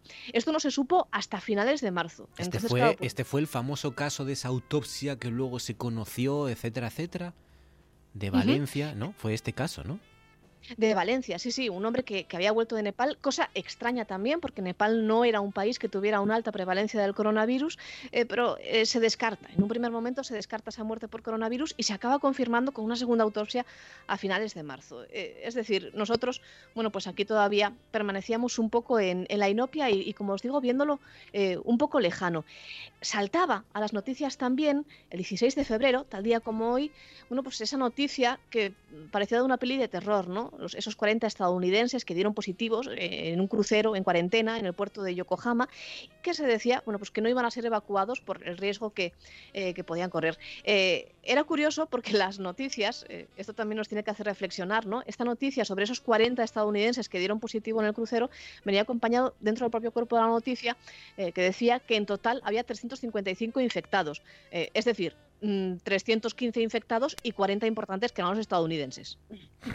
Exacto. Porque sí, porque los contagiados que importaban eran occidentales, ¿no? Los otros contagiados tampoco- Sí. Efectivamente, Sí, sí. efectivamente. Bueno, eh, y ya para Eh, acabar, faltaba poco, faltaba poco para la primera sospecha de coronavirus aquí en Asturias. Sí, el primer caso tal cual no lo vamos a tratar, eh, que fue, bueno, pues el, el triste caso, ¿no? Eh, de, de Luis Sepúlveda, que fue identificado el 29 de febrero. Eh, pero, porque el año pasado, ¿os acordáis que cayó también en, en bisiesto, año bisiesto, año Sí. funesto? Eh, pues el 29 de febrero confirmábamos el primer caso de coronavirus en Asturias. Pero previamente a eso, eh, faltaba, faltaba poco. De- dentro de una semana pues vamos a tratarlo con un poco más de profundidad, de la sospecha, de la primera sospecha de coronavirus en Asturias. Nos empezábamos a asustar un poco. Era una mujer que se trató en el Hospital San Agustín y que venía de Venecia, que fue uno de los primeros focos, ¿no? Eh, ese fue, de- por lo menos en, Europa Occidental, Italia fue uno de los primeros focos y en concreto la ciudad de Venecia. Eso hizo levantar todas las sospechas, aunque luego se descartó, parecía que tenía otra enfermedad que no tenía que ver, eh, pero que daba unos síntomas similares. Es decir, que todavía el coronavirus estaba muy lejos, o eso pensábamos. Si nos llegan a decir, si a mí me llegan a decir Marcos Vega y Patri Pérez, el 16 de febrero, que de ahí a un mes iba a estar en mi casa confinada y no por gusto, yo me lo flipaba. Yo recuerdo, ahora mismo que lo has contado, no sé si se acordará Marcos, de mm, hasta- estar hablando del caso de esa chica del San Agustín con Marcos en el estudio. Madre mía. Cuando En el directo, madre me No acuerdo como si fuera hoy de Marcos, porque juraría que habíamos leído que la chica o sea, había entrado en el San Agustín pidiendo perdón. Es, me Es suena, me verdad. suena, me Decía, suena. lo siento, lo siento. Y hablábamos Marcos y yo y decíamos, esta chica, la pobre, Claro. mira por favor el sentimiento de culpa que le han generado, el drama que se ha montado. Y, Es y lo que- estoy viendo ahora mismo como Sí, si sí, fuera sí. hoy. Es que hubo, hubo otro caso parecido luego más adelante, que te- también lo contaremos, de esa otra persona que llegó en un tren, que empezó a toser y demás, porque Ujú. tenía un problemas de asma o algo así, creo recordar, y que, bueno, aquel tren se movilizó para, para echarle, para algo, se montó una en un tren también, que, que empezaba ya a, denotar que, que empezaba a cundir el pánico, ¿no? En, en de- algunos, en algunas y lo de la tos cuidado, ¿eh? que el otro día leí un tuit que me hizo mucha gracia que dice, ¿tú qué has aprendido de todo esto? Y dijo yo, aguantarme la tos. Totalmente. Yo, yo me acuerdo uno de los primeros días de confinamiento eh, que tuve que bajar para hacer eh, bueno, pues la, pues la compra esencial, ¿no? Eh, y me acuerdo que carraspeé, simplemente carraspeé en la cola, además guardando todas las distancias a dos metros del que estaba enfrente y a dos metros del que estaba detrás. eh, y, y la reacción de pánico fue uno de los primeros días de la cuarentena, todavía no lo teníamos tan normalizado. La reacción de pánico fue tal eh, que yo aluciné, ¿no? Sí, sí. Eh, claro, en ese momento luego tú llegas a casa y ves a la gente diciendo, de estas saldremos todas mejores. Bueno, todos mejores, todos Pues- mejores. Pues ya eh, hace un año estábamos viéndolo de aquella manera, algo muy lejano, todavía algo todavía exótico, que poco a poco se iba acercando, pero que no va a tener ninguna relevancia para nuestras vidas. Hace un año preparando estábamos nuestras vacaciones de Semana Santa. Margolles Pérez, cuidaos mucho, gracias. Feliz semana, chicas. Un abrazo. Un abrazo. Gracias a vosotros. 14, casi 15 sobre las 10. Vamos a hacer una pausa, reseteamos todo esto, a ver si yo logro que funcionen, porque más micrófonos ya no puedo tener aquí, y regresamos ahora en unos minutos. Este miércoles en Desayuno con Liantes viajaremos a Candás. ¿Por qué? Porque Candás se prepara para el rodaje de una serie internacional protagonizada por el famoso actor francés Jean Reno. Además, analizaremos la situación de la pandemia en Asturias. También hablaremos con Antonio Parque de Ferrera para repasar los resultados de las elecciones en Cataluña y nos pondremos nostálgicos con algunos recuerdos de juventud de los asturianos y las asturianas. Todo esto en media hora de radio con Cris Puertas, Alfredo González, Teresa Fernández, Andrés Rubio y Miguel Ángel Muñiz. Como siempre, a las seis y media de la mañana. Desayuno con liantes. Si tienes que reunir los gastos y las notas y las facturas, mañana vamos a contarte algo en la radio es mía que puede resultarte interesante. Y luego nos pondremos tiernos. O no, no lo sé, porque cómo es el amor millennial nos lo contará Ariadna Vilasó. Y vendrá Marvidal y Julio Concepción y Aitana Castaño en la radio es mía. Si quieres viajar a la diversión, tenemos el mejor tren, el tren de RPA. Este miércoles el catedrático de Botánica de nuestra universidad, Tomás Emilio González, nos hablará del problema del plumero de la Pampa. Seguiremos con la solidaridad y derechos humanos que nos ofrecerá Sol de Paz Pachacuti en el Espacio al Alba con Javier Arjona y terminaremos con Luis Laria, presidente de la CEPESMA, subidos al vagón vital.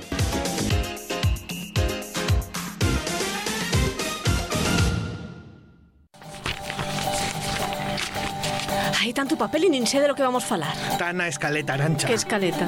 Na escaleta fía. Que, que escaleta? A mí no todavía estamos así, ¿no? Ai, mira, chicos, si sabes tanto presentas en Asturias tú. Non, si ya voy co presentalo. ¿Cómo? Sí, mira, está na escaleta. Sentir Asturias. Magazín presentado por Ignacio Galán y Arancha Margolles. En todo caso, Sedra, por Arancha Margolles y a Ignacio Galán. Más quisieres tú. Ai, dame ese escalopendrana. Escaleta. Escalota. Escaleta, Margolles, escaleta. Ay, sentir Asturias, martes y miércoles de once y media a doce y media la noche, na RPA y en Sin Escaletes. Y copresentado por mí. Ay, calla. Dios, Teo el cielo ganado. Las 7 de la mañana, ya no queden estrellas. Cojo una fesoria y me calzo. Así suena Asturias. Así suena RPA. La radio de todos y todas.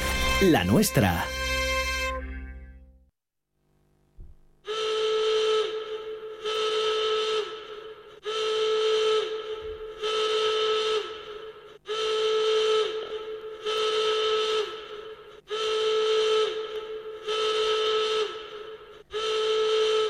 18 minutos sobre las 10 de la noche, eh, 18 minutos también, por tanto, sobre el toque de queda en Asturias. Vamos a conectar ahora con eh, Eloy Méndez desde la Nueva España de Gijón para que nos cuente qué ha sido la noticia en esa redacción, qué tal ha ido y qué va a ser noticia mañana en eh, Asturias, mañana miércoles.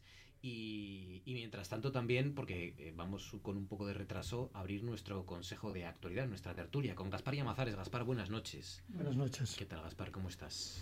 Bien, todo bien. ¿Qué tal ha ido la semana y el fin de semana y todo? Yo creo que bien. Dentro de lo que hay un- una situación de, de pandemia, pero con esperanza, ¿no? Porque, bueno, se doblega la curva y hay expectativas también en relación a, a la vacunación y por lo tanto, bueno, pues yo creo que hemos pasado de la fase inicial de miedo a una fase de hastío, de cierto cansancio, y ahora hay una fase ya de esperanza, ¿no? Esperanza con incertidumbre, pero bueno, la incertidumbre está ya de serie en esta pandemia. Pues a ver, a ver si se mejora todo. Eloy Méndez, buenas noches. ¿Qué tal, Marcos? Muy buenas noches. Cuéntanos, Eloy, que ha sido noticia hoy, que rápidamente va a ser noticia mañana, que voy con el tiempo justo esta noche. Bueno, pues muy rápido. El galimatías que he montado en torno al sector hostelero una vez más, pero en este caso de- con un componente eh, jurídico o judicial, a raíz de la sentencia del Tribunal Superior de Justicia del País Vasco, que ha volcado los cierres de los bares que había aprobado el gobierno vasco. Y la pregunta está en el aire. ¿Por qué no ocurre lo mismo en otros lugares? Eh, ¿Por qué sobre una medida idéntica se toman decisiones diferentes o eh, directamente no se toman decisiones al respecto? Pues son, sí, algunas de las cuestiones que poco a poco van surgiendo. Yo decía al principio, ¿no? Que dan las consecuencias eh, sociales, que dan las consecuencias psicológicas, como decía Gaspar Llamazares, y que dan las consecuencias económicas también, ¿no? A ver en qué queda esa cuestión judicial aquí en Asturias y cuáles son las consecuencias. Eloy, cuídate, gracias, un abrazo fuerte. Abrazo muy fuerte. Hasta luego. Algunos de esos testimonios que son también motivo de esperanza, ¿no? Esa gijonesa que ha superado el coronavirus después de estar 10 meses hospitalizada. Estoy aquí viva, el Salomas, que, que abandonaba hoy el, el- en Madrid, el Hospital Gregorio Marayón, porque vive allí en Madrid, ingresó el, el pasado 11 de abril. Es una, es una barbaridad. Los ingresos son de una... Bueno, este, este Estos caso son es de récord. de récord, yo de creo récord. que son los más largos y con más problemas porque ha tenido de todo, ¿no? Tenía una enfermedad de base, a ello se ha sumado la COVID y, bueno, pues las complicaciones que ha tenido, pues ha salido, digamos que prácticamente de milagro, ¿no? Porque, bueno, y por el esfuerzo del equipo de la UCI, del equipo médico, pero pero lo ha tenido muy complicado. Yo creo es que... prácticamente en algún momento debió estar más para allá que para acá. Sí, sí. La verdad es que es, triste porque al final llegan las cifras de las personas que no logran salvar nuestros sanitarios, pero, pero son muchas más las que sí logran salvar, ¿no? Y, Sí. y hay un montón de casos, claro, eso no se puede contabilizar. Bueno, sí se puede, la gente que va saliendo de las UCIs, que va saliendo de los hospitales, todo eso son vidas salvadas a base de esfuerzo, de, de horas y horas, de, de, de, de- de pericia, ¿no? De pericia de nuestros Sí, porque en realidad hoy ha habido, me parece que, bueno, me parece que viene de los últimos días un- una comparación de, de letalidad y bueno, sé que es una barbaridad hacer comparaciones, ¿no? Pero España se nota que tiene un buen sistema sanitario porque saca adelante a una buena parte de las personas que son saludables y de, digamos, una edad media, vamos, prácticamente a la totalidad. Y yo creo que, bueno, pues eh, ahora cada vez más, con más vacunación entre las personas más ancianas, yo creo que vamos a poder proteger a buena parte de la población en un plazo de meses. Ojalá. Ana Coto, buenas noches. Hola, buenas noches. ¿Qué tal, Ana? ¿Cómo estás? Muy bien, ¿y vosotros? Muy bien, muy bien. Aquí con ganas de que lleguen ya de una vez. No sé si veremos, ¿pensáis que vamos a ver esa imagen que yo al menos llevo tiempo esperando? Esa, la imagen con la que yo soñaba ya en, en, en enero, fundamentalmente, a finales del año pasado, esa imagen de, de vacunaciones masivas, ¿no? De, de toda la sociedad puesta a- hacia ese objetivo, eh, casi como, como si fueran en, en- en tiempos de guerra, eh, al, al servicio de la vacunación. ¿Esto va a llegar en algún momento, Ana? Sí, yo creo que sí. Eh, y además yo creo que va a llegar dentro de poco. Eh, si eso no se ha producido todavía es porque no hemos tenido tantas vacunas como pensábamos que iban a llegar, porque teníamos puestas las expectativas en una gran cantidad de dosis. Pero yo creo que después de ese frenazo que hubo en los primeros, en el primer mes, ahora ya se está volviendo a recuperar y yo creo que dentro de poco, de hecho, ya se están haciendo planes de trabajo en grandes superficies para poder realizarlo. Ahora mismo se ha empezado ya a vacunar simultáneamente a mayores de 95 y por debajo de 55 utilizando distintas vacunas. Yo creo que lo veremos dentro de poco, ¿eh? las grandes vacunaciones. Claro, hay una cierta incongruencia eh, que es que haya gente vacunándose menor de 55 años y gente menor de 80 no. Eh, se debe a que las, vacunas son las que son. A las características de las Exacto, vacunas. Eso ya estaba en la estrategia de vacunación. Claro. Y cuando se pedía desde algunos medios que se dijera cu- cuándo eran cada etapa y cuántos iban en cada etapa, pues se decía, bueno, podemos decir lo que podemos decir en relación a las primeras vacunas, pero va a haber vacunas nuevas de las cuales no sabemos cuál es, digamos, su especificidad con grupos de edad y con otro tipo de, de, digamos, mm, características. Y yo creo que se está intentando combinar, por una parte, las previsiones iniciales de la vacuna más general y por otra parte las características específicas de las vacunas que van llegando. Probablemente ahora sepamos que ya no hay que limitarla por debajo de los 55 años porque haya un estudio que nos demuestre que también funciona eh, por encima de los 55 años. Pero, Pero eso, como hoy- no lo sabemos, Claro. no lo vamos a, a utilizar. A día de hoy lo que sabemos es que esa vacuna que está llegando, pues es mejor mm, hacer de 55 para abajo y es lo que estamos haciendo de ahí que a lo mejor usted nos está escuchando en su casa y está diciendo, bueno, yo tengo 80 años eh, y cómo es posible que estén vacunando a mi primo de 50 y a mí no. Bueno, pues porque esa vacuna en particular se recomienda que sea para menores de 55. no, ¿no? sabemos la efectividad que puede tener Claro. en esas personas y por lo tanto mejor esperar a que sepamos su efectividad y a partir de ese momento incorporarla al calendario. ¿no? Pero en estos momentos hay que decirle a la gente que en el momento en que tengamos, parece ser que va a ser a partir de marzo, que tengamos el conjunto de las vacunas, este país ha demostrado que en un plazo de dos meses es capaz de poner 14 millones de vacunas. Lo ha demostrado en la vacunación de la gripe última. Por lo tanto, vamos a poder hacerlo rápidamente. ¿no? no me parece un objetivo disparatado que antes del verano tengamos vacunados a los principales grupos de población y sobre todo a los más vulnerables. La vacuna de la gripe este año en Asturias, al menos que es lo que yo conozco, ha, ha sido, vamos, eh, efectiva, ha sido Pues, organizada, sin- coordinación Sin absoluta. necesidad de grandes superficies ni de, digamos, alaracas, eh, lo hacen los centros de salud perfectamente. La atención primaria está acostumbrada a hacerlo. Román García, buenas noches. ¿Qué tal, Marcos? Buenas noches. ¿Cómo estás, Román? ¿Qué tal? Pues yo esperanzado, ¿Sí? como vosotros. No sé si veremos centros comerciales o, o centros de salud, pero bueno, vamos a poner las esperanzas en que en 2022 esto ya sea una pesadilla del pasado, ¿no? Sí. Sí, sí, sí, sí. Yo ya digo, con que un porcentaje de la población asturiana importante eh, el verano esté vacunado ya, yo firmaba ahora mismo, firmaba. Bueno, venga, contadme cosas que os han llamado la atención, vuestros temas, ¿qué sugerís? ¿Qué propones? Gas- Gaspar, empezamos por ti. ¿Cuál es tu asunto? ¿Qué sugieres? ¿Qué propones? Bueno, con un amigo que he hablado durante estos días y me ha dicho que ha estado en Laos, eh, tuvo una picadura de una araña y estuvo bastante enfermo. En concreto, si no llega a ser por el seguro, pues hubiera tenido que pagar 5.000, 6.000 euros tan solo de atención sanitaria. ¿no? Y a partir de ahí me dio la idea de mirar la situación de esos países que se dicen ejemplares en relación a la COVID. Y me he dado cuenta, yo creo que desbarata en buena parte los argumentos de los países ejemplares, como eh, los países ejemplares que han tenido una baja incidencia y una baja mortalidad son equiparables a cualquier otro país del sudeste asiático. Es decir, Laos, Camboya, Vietnam, Myanmar, todos tienen una baja incidencia y una baja mortalidad. Y tienen sistemas sanitarios radicalmente diferentes. Algunos ni tienen sistema sanitario. Y tienen sistemas políticos de todos los colores. Algunos una dictadura, como hemos visto recientemente en el golpe de Myanmar. Bueno, pues yo creo que cuando hacemos análisis simplistas y ponemos de ejemplo, por ejemplo, al sudeste asiático o, por ejemplo, a las antípodas, en este caso a Nueva Zelanda o a Oceanía, deberíamos pararnos un poco e intentar hacer análisis más equilibrados. ¿No será que hay otros factores que están incidiendo en que África, por ejemplo, tenga una tasa de incidencia y de mortalidad, por ejemplo, inferior, que muy inferior a la española?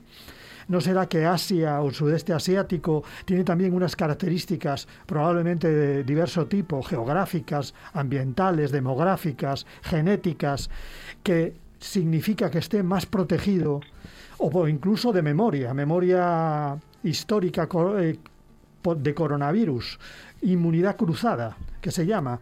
Bueno, pues probablemente sí, ¿no? Y no es, no es también, hoy he visto en, en un diario en televisión eh, hablar de, de la APP, del fracaso de la APP en España, de la instalación de... Radar COVID, ¿no? Del COVID, del COVID Radar. el radar COVID, sí. Y no, lo que no se dice es que no ha salido adelante en ningún sitio de Europa, en ninguno. Y sin embargo, ho- hoy en la televisión sale China. Y perdona, pero es que no tenemos nada que ver. Ni en el modelo de radar, ni en la actitud de la población, tampoco ni en las características del gobierno. ¿no? Entonces, yo creo que es verdad que tenemos la tentación de la comparación y la tentación siempre de hacer ranking, como si fuera esto la liga de fútbol, pero no es un ranking. Yo creo que hay que actuar, en mi opinión, con menos omnipotencia y con más humildad. Un ejemplo de eso que estás diciendo es Israel. Eh, digo un ejemplo porque Israel está siendo el, el paradigma y la esperanza, es verdad, porque está vacunando a muchas personas, es con, con muchísima diferencia el país del mundo que mejor está vacunando y que más rápido está vacunando. Claro, a cambio de los datos de sus, de sus ciudadanos, que se los han vendido a las compañías farmacéuticas. Y a cambio de, como siempre, eh, algún problema con los derechos humanos, porque Israel Porque continúa, Palestina- efectivamente, continúa sin permitir que lleguen dosis de la vacuna rusa a Gaza, enviadas de- por la autoridad palestina desde Cisjordania, de vacunas Sputnik, y todavía sigue impidiendo la entrada de vacunas en los territorios y palestinos. con una incidencia altísima porque los jóvenes que están fundamentalmente informados a través de las redes sociales se están negando a la vacunación en Israel. Claro. Entonces sí, sí es verdad que eh, hay- cosas muy, muchas cosas buenas en lo que en lo que cómo está diseñando la vacunación Israel, pero también hay partes oscuras, ¿no? Eh, en, en casi todos los, los estados y los países. Eh, Ana, tu turno. ¿Qué sugieres? ¿Qué propones? ¿Cuál es tu tema? Pues mi tema está tan relacionado con lo que estabais comentando ahora vosotros que parece imposible que no lo hubiésemos preparado de mano, pero realmente no lo habíamos preparado. A ver, yo me quería referir a la iniciativa COVAX de la que se han hecho eco en, en diversos medios de comunicación esta semana, eh, que, que tenía como objetivo eh, el acceso global a las vacunas contra la COVID-19. Esta iniciativa se creó antes de que se aprobasen las vacunas, pero eso, tenían pensado distribuir por América Latina 35 millones de dosis y pretenden que, que los 175 países, al menos el 3% de su población, quede vacunada. Una justicia vacunal global que titulaba el país pero mm, yo creo que esta idea de, la iniciativa COVAX, si bien es lógico, es, es, es de justicia y de equidad el que todos tengan derecho a, llegar a la vacuna, no creo que fuese una, un objetivo tan moral como realmente estratégico. Yo creo que la iniciativa COVAX se, se desarrolló fundamentalmente porque es necesario para los países del primer mundo que, se extienda que se extienda la vacuna. Eh, si, si pensamos en un objetivo ambicioso, porque si queremos realmente que erradicar esta enfermedad es necesario una amplísima in- inmunidad, y por otro lado porque si sigue manteniéndose la circulación de, los virus por los países no vacunados se va a facilitar en gran medida el desarrollo de variantes que podrían no estar cubiertas por las vacunas existentes. Las, las mutantes de escape que se llaman. Ahora mismo, por ejemplo, la variante británica se sabe que, que está cubierta por las vacunas, pero ya existen dudas sobre qué pasará con la variante sudafricana desde que apareció el SARS-CoV-2 en la China han circulado por el mundo ya cientos de variantes. El permitir la continuidad de la circulación es realmente jugar a la ruleta rusa. Eh, y precisamente yo quería poner el ejemplo del caso de Israel, eh, pero eh, muy relacionada con lo que vosotros decíais, pero, pero fijándonos en, en qué va a pasar si siguen eh, sin permitir el que se vacunen, por ejemplo, los palestinos de los eh, campamentos de refugiados. Es que es, es una locura porque ellos han conseguido ya vacunar al 44% de su población, de su población ha recibido la primera dosis y están completamente vacunados ya el 18%. Sin embargo, los palestinos que, que viven ahí eh, no están recibiendo las vacunas, se les está prohibiendo que reciban las vacunas. Y los de los países de alrededor, la población de los países de alrededor está siendo escasísimamente vacunada. Entonces, eh, esto puede estar relacionado con hechos alarmantes que ya han aparecido en las noticias que indican que inexplicablemente están creciendo los contagios en Israel a pesar de que una parte muy importante de su población ha recibido ya la primera dosis. Eh, podrían estar apareciendo variantes que harían completamente inútil el esfuerzo que está realizando Israel con su población, porque la variante vendría de fuera. Entonces esto es algo que todos nos tenemos que plantear, como digo, como decía antes, no, no por equidad, por, por un interés estratégico, un interés personal, un interés egoísta. Es que hay que vacunar para conseguir que nosotros estemos a salvo. Hay que, hay que vacunar al mundo, mm, en primer lugar porque es justo y en segundo lugar porque, porque es bueno para nosotros porque si no van a aparecer variantes que van a driblar, driblar eh, nuestras, nuestras vacunas, ¿no? Y va a ser absolutamente inútil lo, todo eso. Y hay, que, sí, y hay que explicarlo porque hay mucha gente que el concepto de la justicia le importa menos, pero en este caso, mm, te importe o no te importe la justicia, tendrás que hacerlo de todas formas porque es necesario. Si no, va a ser nuestro esfuerzo inútil. Sí, No, que en relación al programa COVAX hay otro objetivo, ¿no?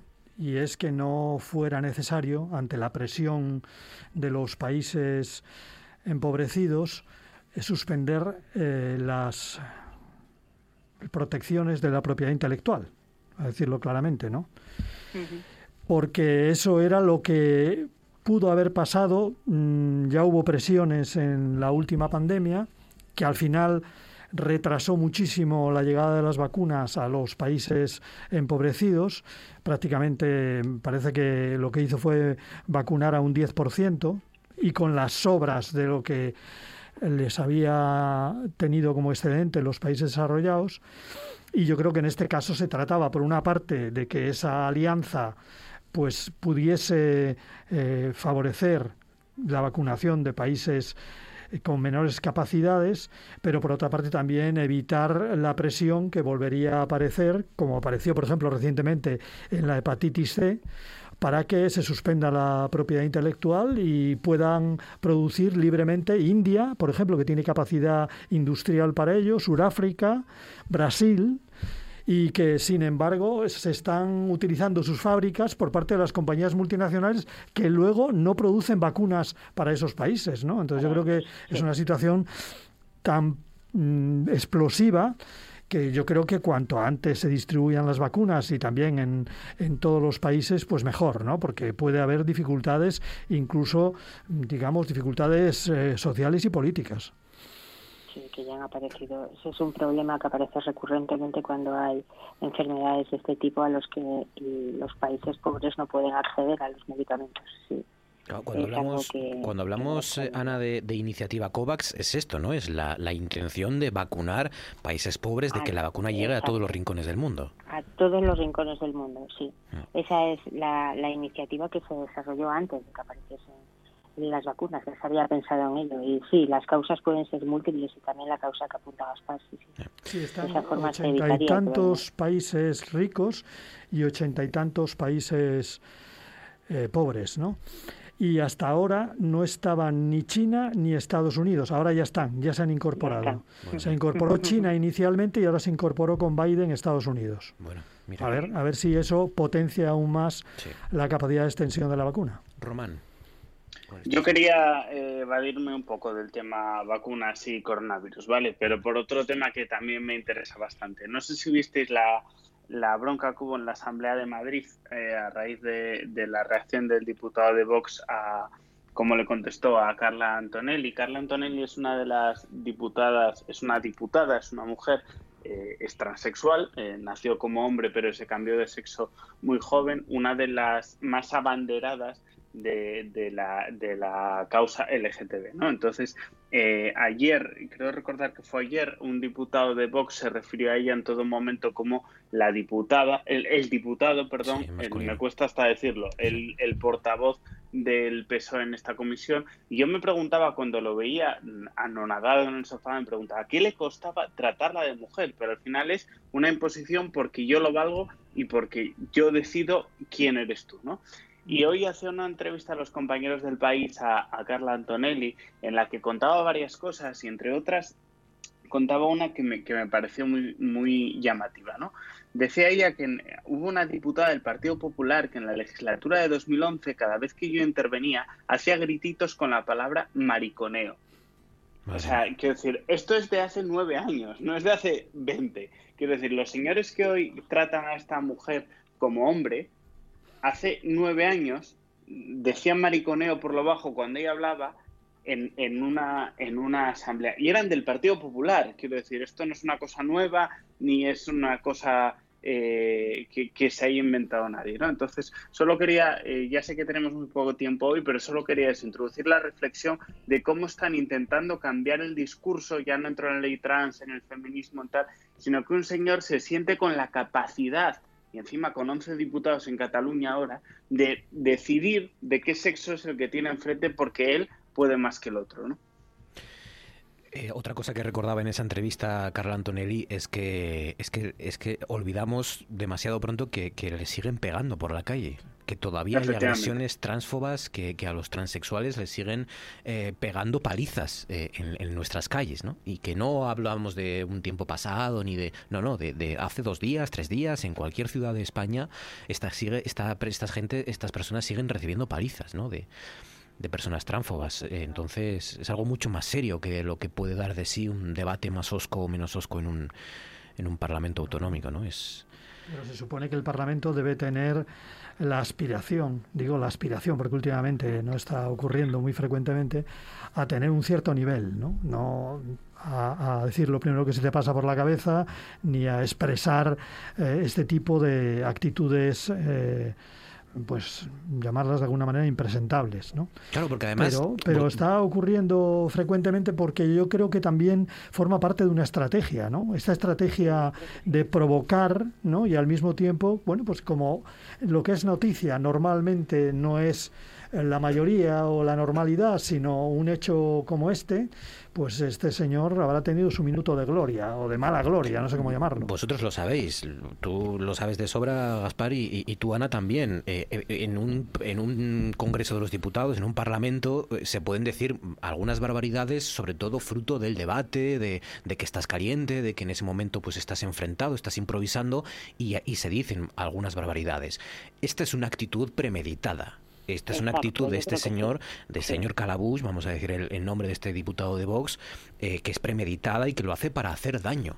O sea, esto no es fruto del calor del debate, ¿no? Esto es No, para no, hacer daño. y para sentar y para sentar posturas yo creo también ¿eh? Sí, sí, Eh, para- también lo hace con la intención de que quede clara su postura Sí. es una cosa premeditada que no le pasa no es que se le acabe de pasar por la cabeza sino que de esa manera eh, recibe más notoriedad sale en los medios de comunicación y es lo que necesita y desea. Entonces no creo tendría un sería más disculpable dentro de lo que cabe. Si fuese que, que es algo en el acaloramiento de la discusión, pero no, no me parece que sea ese No, el caso. Yo creo que es una postura fría. Total, sí, sí, total. Yo creo, lo peor es que, efectivamente, estoy de acuerdo con vosotros, es una estrategia premeditada, pero lo peor es que va a conseguir lo que quiere, que va a conseguir Sí. votos con esa estrategia. Eso es lo peor. Que haya gente que esté dispuesta a votar a alguien que le cambie el sexo porque le apetece a la persona que tiene enfrente. Ese es el problema. 42 sobre las 10. Si os parece, ahora dedicamos los siguientes próximos minutos de este programa al asunto principal de este consejo, que es Cataluña, la repercusión de lo que ha sucedido este fin de semana de las elecciones catalanas que tienen para el España y para Asturias en particular.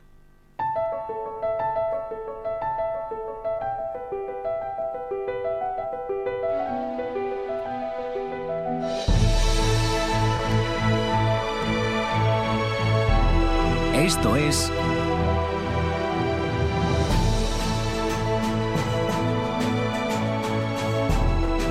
Noche tras noche.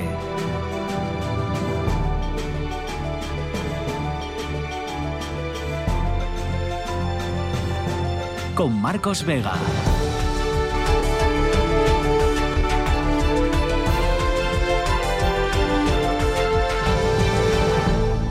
Aburrirles con los datos porque ya los conocerán. El Partido Socialista de Cataluña, el PSC, ha conseguido 33 escaños, ha ganado las elecciones. Esquerra Republicana también la misma cifra de escaños, 33, aunque por menos votos, por eso decimos que, ha ganado el PSC.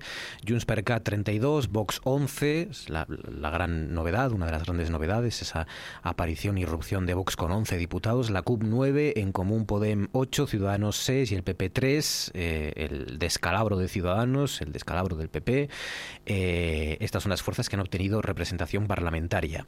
Eh, consecuencias, porque claro, esto fue el domingo, hoy ya estamos analizando las consecuencias. Hoy Casado, Pablo Casado, el líder del Partido Popular, ha anunciado que el PP va a dejar la sede de Génova y que no volverá a hablar de Bárcenas. Culpa el líder del PP al- del fiasco electoral en Cataluña, la tormenta perfecta, ha dicho, de la Fiscalía, el CIS y los medios públicos y ha acusado a Pedro Sánchez de fortalecer al independentismo, que es verdad, ha salido eh, fortalecido porque tiene más escaños y tiene mayor porcentaje de votos. Otra cosa es que sea culpa de Pedro Sánchez o no. Eh, y ya ha confirmado al resto de partidos que va a intentar ser investido presidente de la Generalitat, es decir, que se va a presentar aparentemente a una investidura. Eh, hemos escuchado también a Inés Arrimadas decir no hemos sabido ilusionar de nuevo. Os pregunto, ¿qué consecuencias tiene lo que ha ocurrido este domingo, el resultado de las catalanas para España, para el conjunto del país, para Asturias en particular? ¿Cómo afecta esto al Estado? ¿Cómo nos afecta a los asturianos, Gaspar? Bueno, yo creo que la primera impresión, yo creo que además visto así desde fuera, es decir que no ha cambiado gran cosa, ¿no? Estas elecciones. Yo creo, sin embargo, que llevado de mi optimismo tradicional, aunque no lo parezca, creo que sí han cambiado, han cambiado cosas. Los bloques son los mismos, a grandes rasgos, ¿eh? Con el nivel de abstención y con el, digamos, predominio del bloque independentista, pero dentro de los bloques ha cambiado la dirección del bloque y entre los bloques ha cambiado la permeabilidad, podríamos decir. Dentro del bloque independentista no es baladí que la mayoría la tenga por primera vez desde hace mucho tiempo Esquerra Republicana de Cataluña, que ha apostado durante los últimos tiempos por una vía dialogada, es verdad que por la autodeterminación, por la amnistía, pero una vía dialogada, y en el otro bloque ha cambiado pues con el liderazgo de- del Partido Socialista que también está planteando la necesidad de un diálogo, ¿no? Yo creo que eso cambia la dirección de los dos bloques y mejora las relaciones entre ambos. ¿Qué pueda dar de sí esto en el futuro? Pues lo veremos, porque además también son mutuamente dependientes en el gobierno del Estado, ¿no?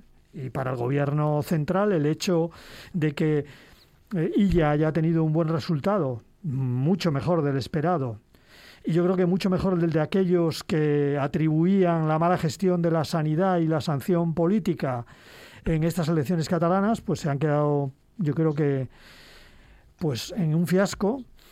Pero por otra parte también creo que, que hay una situación nueva para el gobierno que le facilita también el apoyo de Esquerra Republicana, que siempre está mirando a su derecha, siempre está mirando a Junts para saber qué debe hacer, porque es el hermano mayor. Ahora ya no es el hermano mayor y ya puede mirar al, frente y, y adoptar sus propias decisiones sin tantos condicionantes.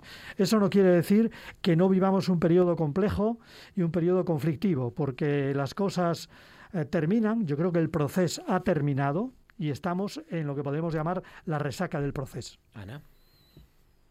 Eh, yo creo que en las eh, elecciones catalanas habría varios puntos que analizar. El primero que me ha llamado mucho la atención es la razón que han dado, yo creo que todos los partidos que he escuchado, de la, la razón de por qué ha habido esta la amplia abstención. Todos han dicho que era debido a la COVID-19 y yo no entiendo por qué es, eh, se supone siempre que es esa la causa, siempre una, casa, una causa ajena a los partidos políticos, porque la, si había la COVID-19 yo entiendo que se hubiese incrementado, como sucedió, el voto por correo, pero no que fuese fijo la razón de la abstención, la COVID-19. Yo creo que también tuvo que haber influido hasta cierto punto el hartazgo de la población. Por lo menos tendrían que plantearse esa posibilidad los partidos políticos, eh, haciendo una cierta autocrítica, porque durante toda la campaña yo estaba alucinada viendo que se referían a la amnistía, al independentismo, a los presos,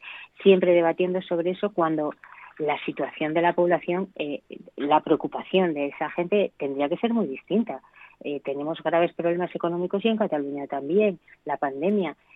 Le- Podía haber sido esa la razón de que no hubiesen querido ir a votar, por lo menos tendrían que planteárselo como una posibilidad. Y otra cosa que me llamó la atención de estas elecciones catalanas que a mí me ha preocupado es que eh, ha habido una, una radicalización de- del voto de, la población. Eh, se ha incrementado los votos por los dos extremos. Ha subido la CUP y ha subido el Vox. Y esto a mí siempre me parece peligroso, el que se radicalicen las posiciones en detrimento de las posiciones de los países, de los países, de los partidos más moderados, a mí me preocupa. Eh, por lo demás, los resultados que, que han salido eh, van a dar posibilidades para una negociación y un, un- gobierno que yo creo que podría ser estable. El que Ciudadanos haya sufrido el varapalo, eh, a mí me parece que en cierta medida era esperable.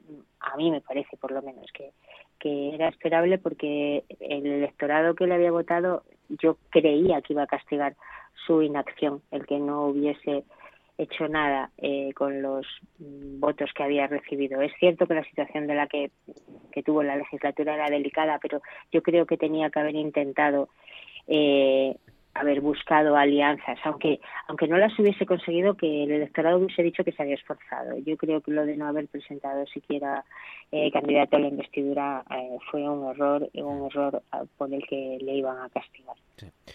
Eh, el error que se supone no quiere cometer ella, o al menos está intentando, parece, ¿no? No cometería para presentarse. exacto, por ejemplo. Román.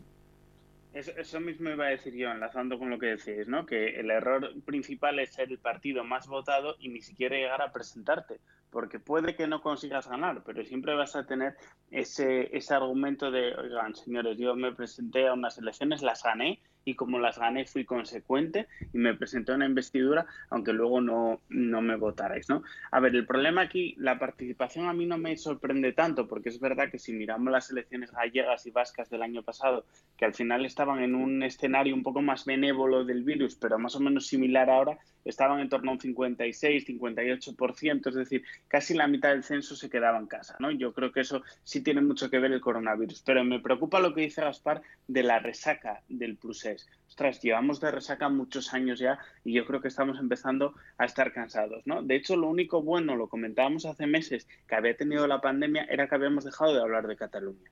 Habíamos dejado de hablar de la mesa del diálogo, habíamos dejado de hablar de Esquerra Republicana de Cataluña y ahora parece que volvemos a lo mismo. Supongo que eso ahora es una buena noticia porque eh, empezaremos a hablar menos de pandemia, ¿no? A mí lo que me preocupa sobre todo es, vamos a hacer regionalismo, las consecuencias que va a tener esto en, en- en niveles de Asturias. Es decir, si aquí se aplica una ayuda a la industria que tiene que bajar su nivel para poder incorporar a industrias de Barcelona y que así no se enfade el independentismo catalán, ahí es cuando me empieza a preocupar. Cuando me empieza a preocupar que un gobierno central dependa de un eh, partido ultra, iba a decir ultra regionalista, no, nacionalista o independentista catalán que quiere lo mejor para los suyos y que el resto le da igual, ¿no? Y sobre todo cuando estamos a punto de abrir, bueno, a punto de abrir, llevamos cinco años en este país, a punto de abrir el melón de la financiación autonómica, que es muy importante. ¿Qué va a primar más? ¿Que tengamos solo un millón de habitantes y entonces Asturias no la mira nadie? ¿O que seamos una comunidad autónoma con todas las consecuencias económicas que eso conlleva? Yo realmente estoy muy preocupado y sobre todo, y acabo por lo que decía Ana de la polarización, es decir, eh, han salido reforzados los extremos, como cada vez que se abren las urnas en Cataluña, sale reforzado el extremo de Vox y el extremo de Esquerra Republicana y, por cierto, el de la CUP no sale, no sale para nada perjudicado, sigue teniendo lo mismo que tenía. Pongámonos en lo positivo, ¿no? Si salen fortalecidos esos dos extremos, que estoy de acuerdo en que sale fortalecido Vox y sale fortalecidas las CUP, no será porque, eh, digamos, el resto de los ciudadanos consideran que deben fortalecer a zonas más templadas y aquellos que son más radicales se van a los extremos. Yo creo que eso es así, ¿no? Porque si al final eh, digamos, hubiese una agenda similar a la agenda de la DIU por parte de Esquerra y por parte de Junts, habría que votarlos, es decir, desde el punto de vista independentista, ¿no? Y fortalecer esa agenda. Sin embargo, mm, digamos que se ha fortalecido, pero no tanto como ellos esperaban, lo cual yo creo que apunta, igual que en el caso de, del otro sector, el fortalecimiento del Partido Socialista, apunta en un sentido de digamos, una política, es verdad que todavía mantiene un contenido sentimental, pero una política racional y pragmática, ¿no? Empieza a, yo lo decía en algún artículo, que del cinismo estamos, estamos pasando al estoicismo, ¿no? En términos filosóficos, que se está votando a gente seria que va a hacer una gestión de la pandemia y que va a hacer una gestión de la recuperación económica. Eso ha ocurrido en el País Vasco, ha ocurrido en Galicia, se consolida, mm, digamos, de otra forma diferente en Cataluña y yo creo que eso es bueno para el futuro de, de, esas comunidades autónomas. Y yo creo que va a ser bueno también para el conjunto del país y para Asturias, porque a nosotros la inestabilidad en Cataluña no nos interesa para nada. ¿no? Yo creo que cuando hemos podido discutir un sistema de financiación en condiciones de normalidad, incluso cuando tenía Durán Lleida, mm, yo recuerdo que tenía 12 diputados o más, bueno, pues el sistema de financiación no fue precisamente una maravilla. De hecho, están rabiando porque el sistema de financiación dicen que les perjudican, ¿no? Yo creo que, por lo tanto, bueno, pues una estabilidad en esas comunidades autónomas también es una estabilidad para Asturias y no se utilice, digamos, esa situación en las comunidades autónomas por parte del gobierno español, por ejemplo, ahora en relación a la política industrial. No, no, perdona. El gobierno español ha demostrado, el gobierno anterior y ahora este gobierno, que no tiene política industrial y, por tanto, no tiene un estatuto, digamos, fuerte para dinamizar la política industrial, igual que le pasa a la Unión Europea con la política industrial de las vacunas ¿no? Se nos hemos encontrado con que si tenemos que buscar industrias que produzcan vacunas en Europa, pues lo tenemos crudo. O sea que tu tesis es que eh, hay cierta radicalización de los extremos, o se ha radicalizado los extremos en Cataluña porque muchos radicales han visto que con los partidos tradicionales, no van a arreglar nada. Eh, Ni, va, va, a haber ni mucha, unos declaración mucha de independencia ni otros. Va a haber mucha retórica, ellos saben los límites hasta dónde han llegado, ¿no? Habrá mucha retórica, mucha solidaridad con los presos, mucho DIU, pero en realidad ya saben que se han topado con el muro y que tendrán que ver fórmulas para que sea posible un diálogo político con el Estado, ¿no? Yo creo que eso es así. El, primer referéndum fue un referéndum pacífico al estilo de la Padania. Nadie se enteró, nadie reaccionó, no hubo ningún problema, ni de orden público ni problema legal. El segundo referéndum ha sido un referéndum conflictivo. Y ha sido un referéndum que ha traído muy negativas consecuencias. El proceso ha paralizado la vida política en Cataluña y ha dividido a la sociedad catalana. Yo creo que, vamos, habría que estar loco para ir a una dinámica unilateral de nuevo, ¿no? Yo creo que la dinámica unilateral en estos momentos la propugna la SCUP. Veremos lo que es capaz de influir la SCUP en el gobierno, pero no los partidos mayoritarios, por mucho gesto que hagan. Ana, Román, ¿veis, a- veis al, al próximo gobierno catalán también con, con- con esa intención de otra vez declaración unilateral de independencia, otra vez procés o, o no? ¿O sois optimistas como Gaspar?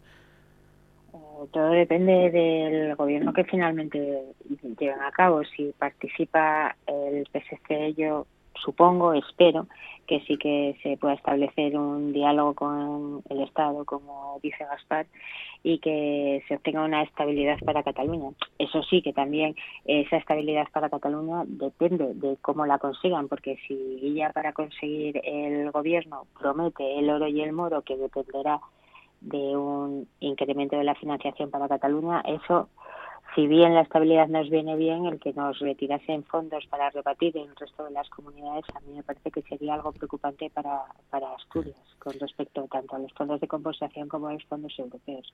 Entonces, si bien yo creo que puede ser que lleguen a un acuerdo y ahora hace nada la CUP ha comentado que apoyaría un pacto de, izquier- de izquierdas de Esquerra Republicana de Cataluña en Común Podem y el PSC, eh, esto vendría bien siempre y cuando a nosotros no nos afectase desde el punto de vista de financiación. Román, en un minuto.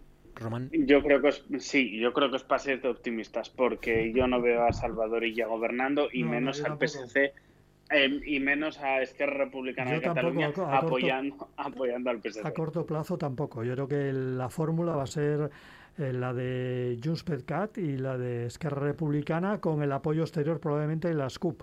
Pero bueno, la situación va a ser movida. Ana Coto, Román García, Gaspar y Amazares, como siempre un placer a los tres. Feliz semana y, y de verdad gracias. Que Igualmente. Cuidaos mucho. Gracias. Un placer, Igualmente, un muchas placer. gracias. Con nuestro consejo de actualidad nosotros marchamos.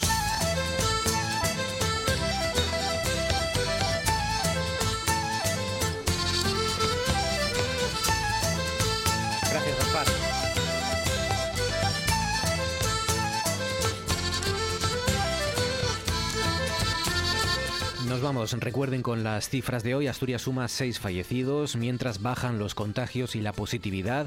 El virus afecta más a gente joven en esta fase de la pandemia, cosa que llevamos efectivamente comprobando ya desde hace días. Gracias por confiar en nosotros. Ya saben, la radio continúa. Ahora llega Carlos Novoa con Oído Cocina y después los compañeros de Sentir Asturias para cerrar juntos la noche. Gracias por su confianza. Mañana nosotros a las 9 para acabar juntos. Mañana es miércoles, pues el miércoles. Feliz noche, cuídense mucho. Gracias y hasta entonces.